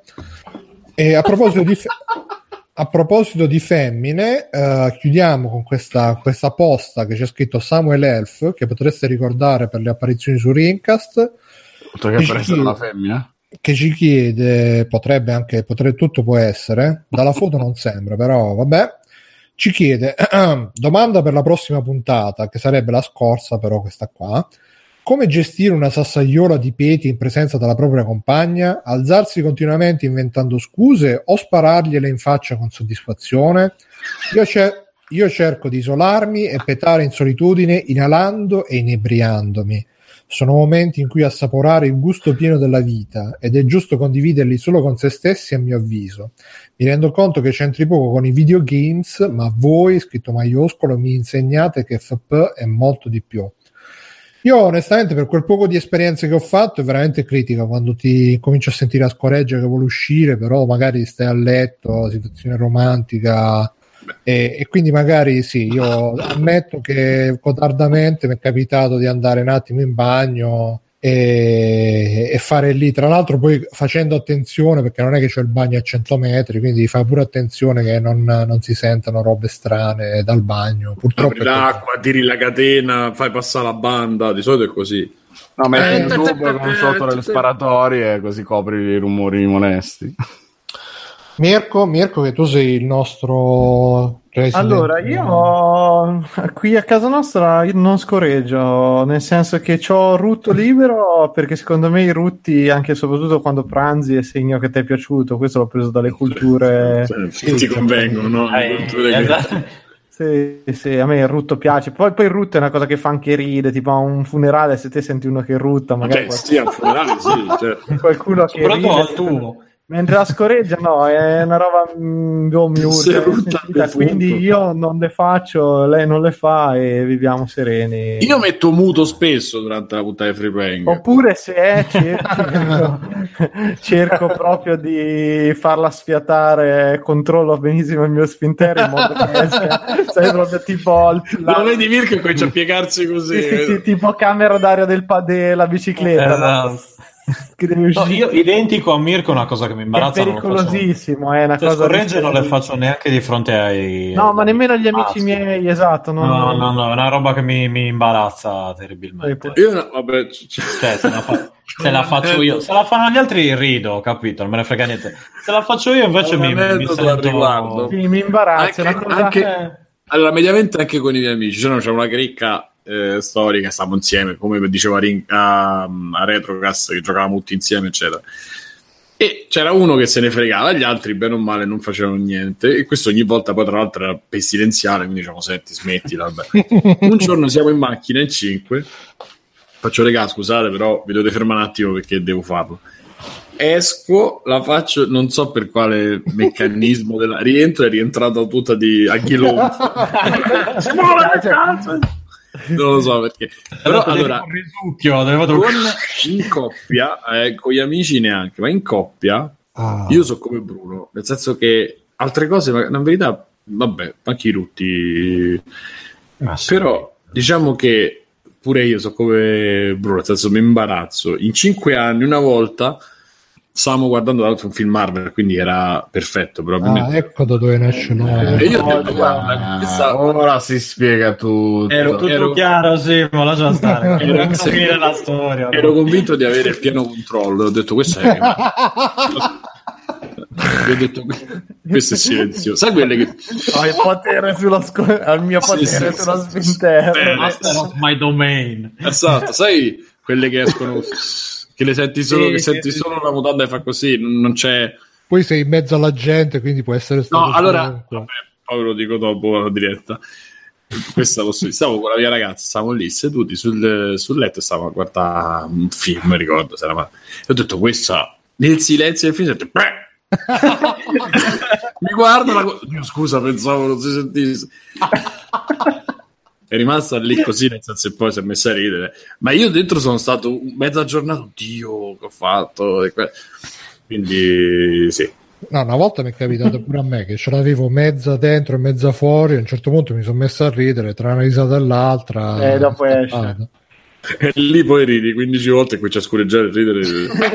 poi mandi giù l'aria male. Ridi, Vai avanti Sì, così, sì. va. poi mandi giù l'aria che, che è scorreggiata la ruti e c'è l'odore di scorreggio dalla bocca. No, capito? uno dei miei piaceri proibiti è, è la screggia in ascensore quando sono solo prima di uscire, cioè lì proprio la mega bomba proprio atomica che si concentra e poi esci, poi se becchi qualcuno che sai che entrerà, qualche vicino di casa che ci entra poco dopo, già, già lì col sorrisino, ciao, ciao, ciao, sì, sì, proprio goditela adesso lì dentro.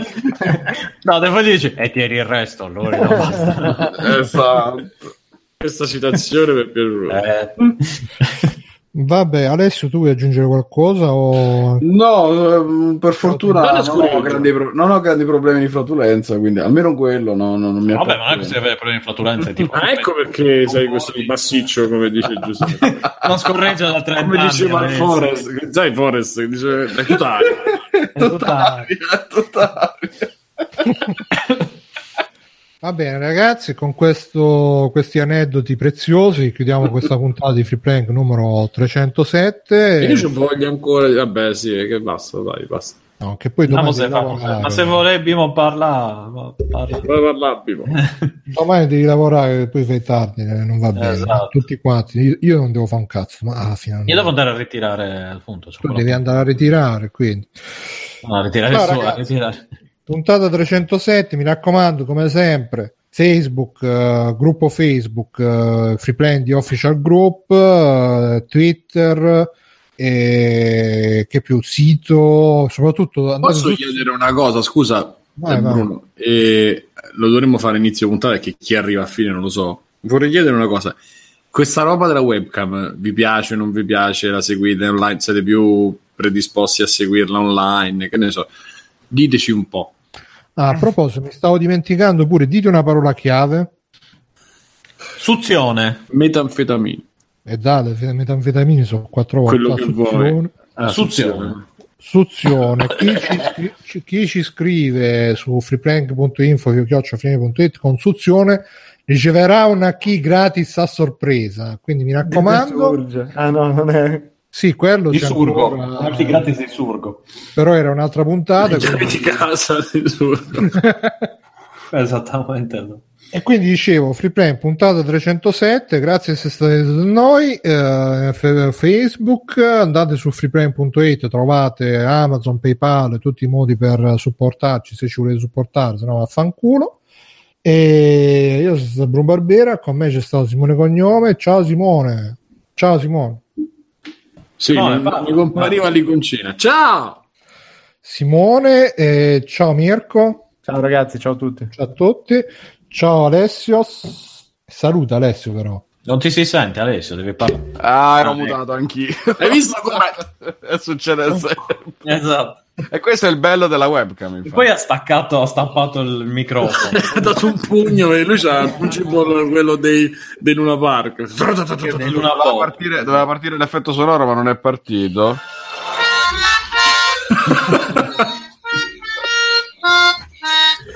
Non fa più l'effetto della prima volta. Io però ci- ogni volta ci penso sempre con grande affetto.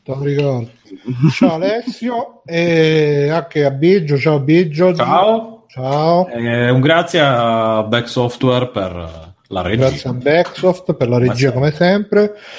Ciao a tutti, grazie, fate ciao ciao ciao Ciao. Ciao. Ciao. ciao ciao. Jake, devi salutare i tuoi amici di Free Playing. Sono il colonnello Campbell. Conan, qual è il meglio della vita? Schiacciare i nemici, inseguirli mentre fuggono e ascoltare i lamenti delle femmine. Questo è bene.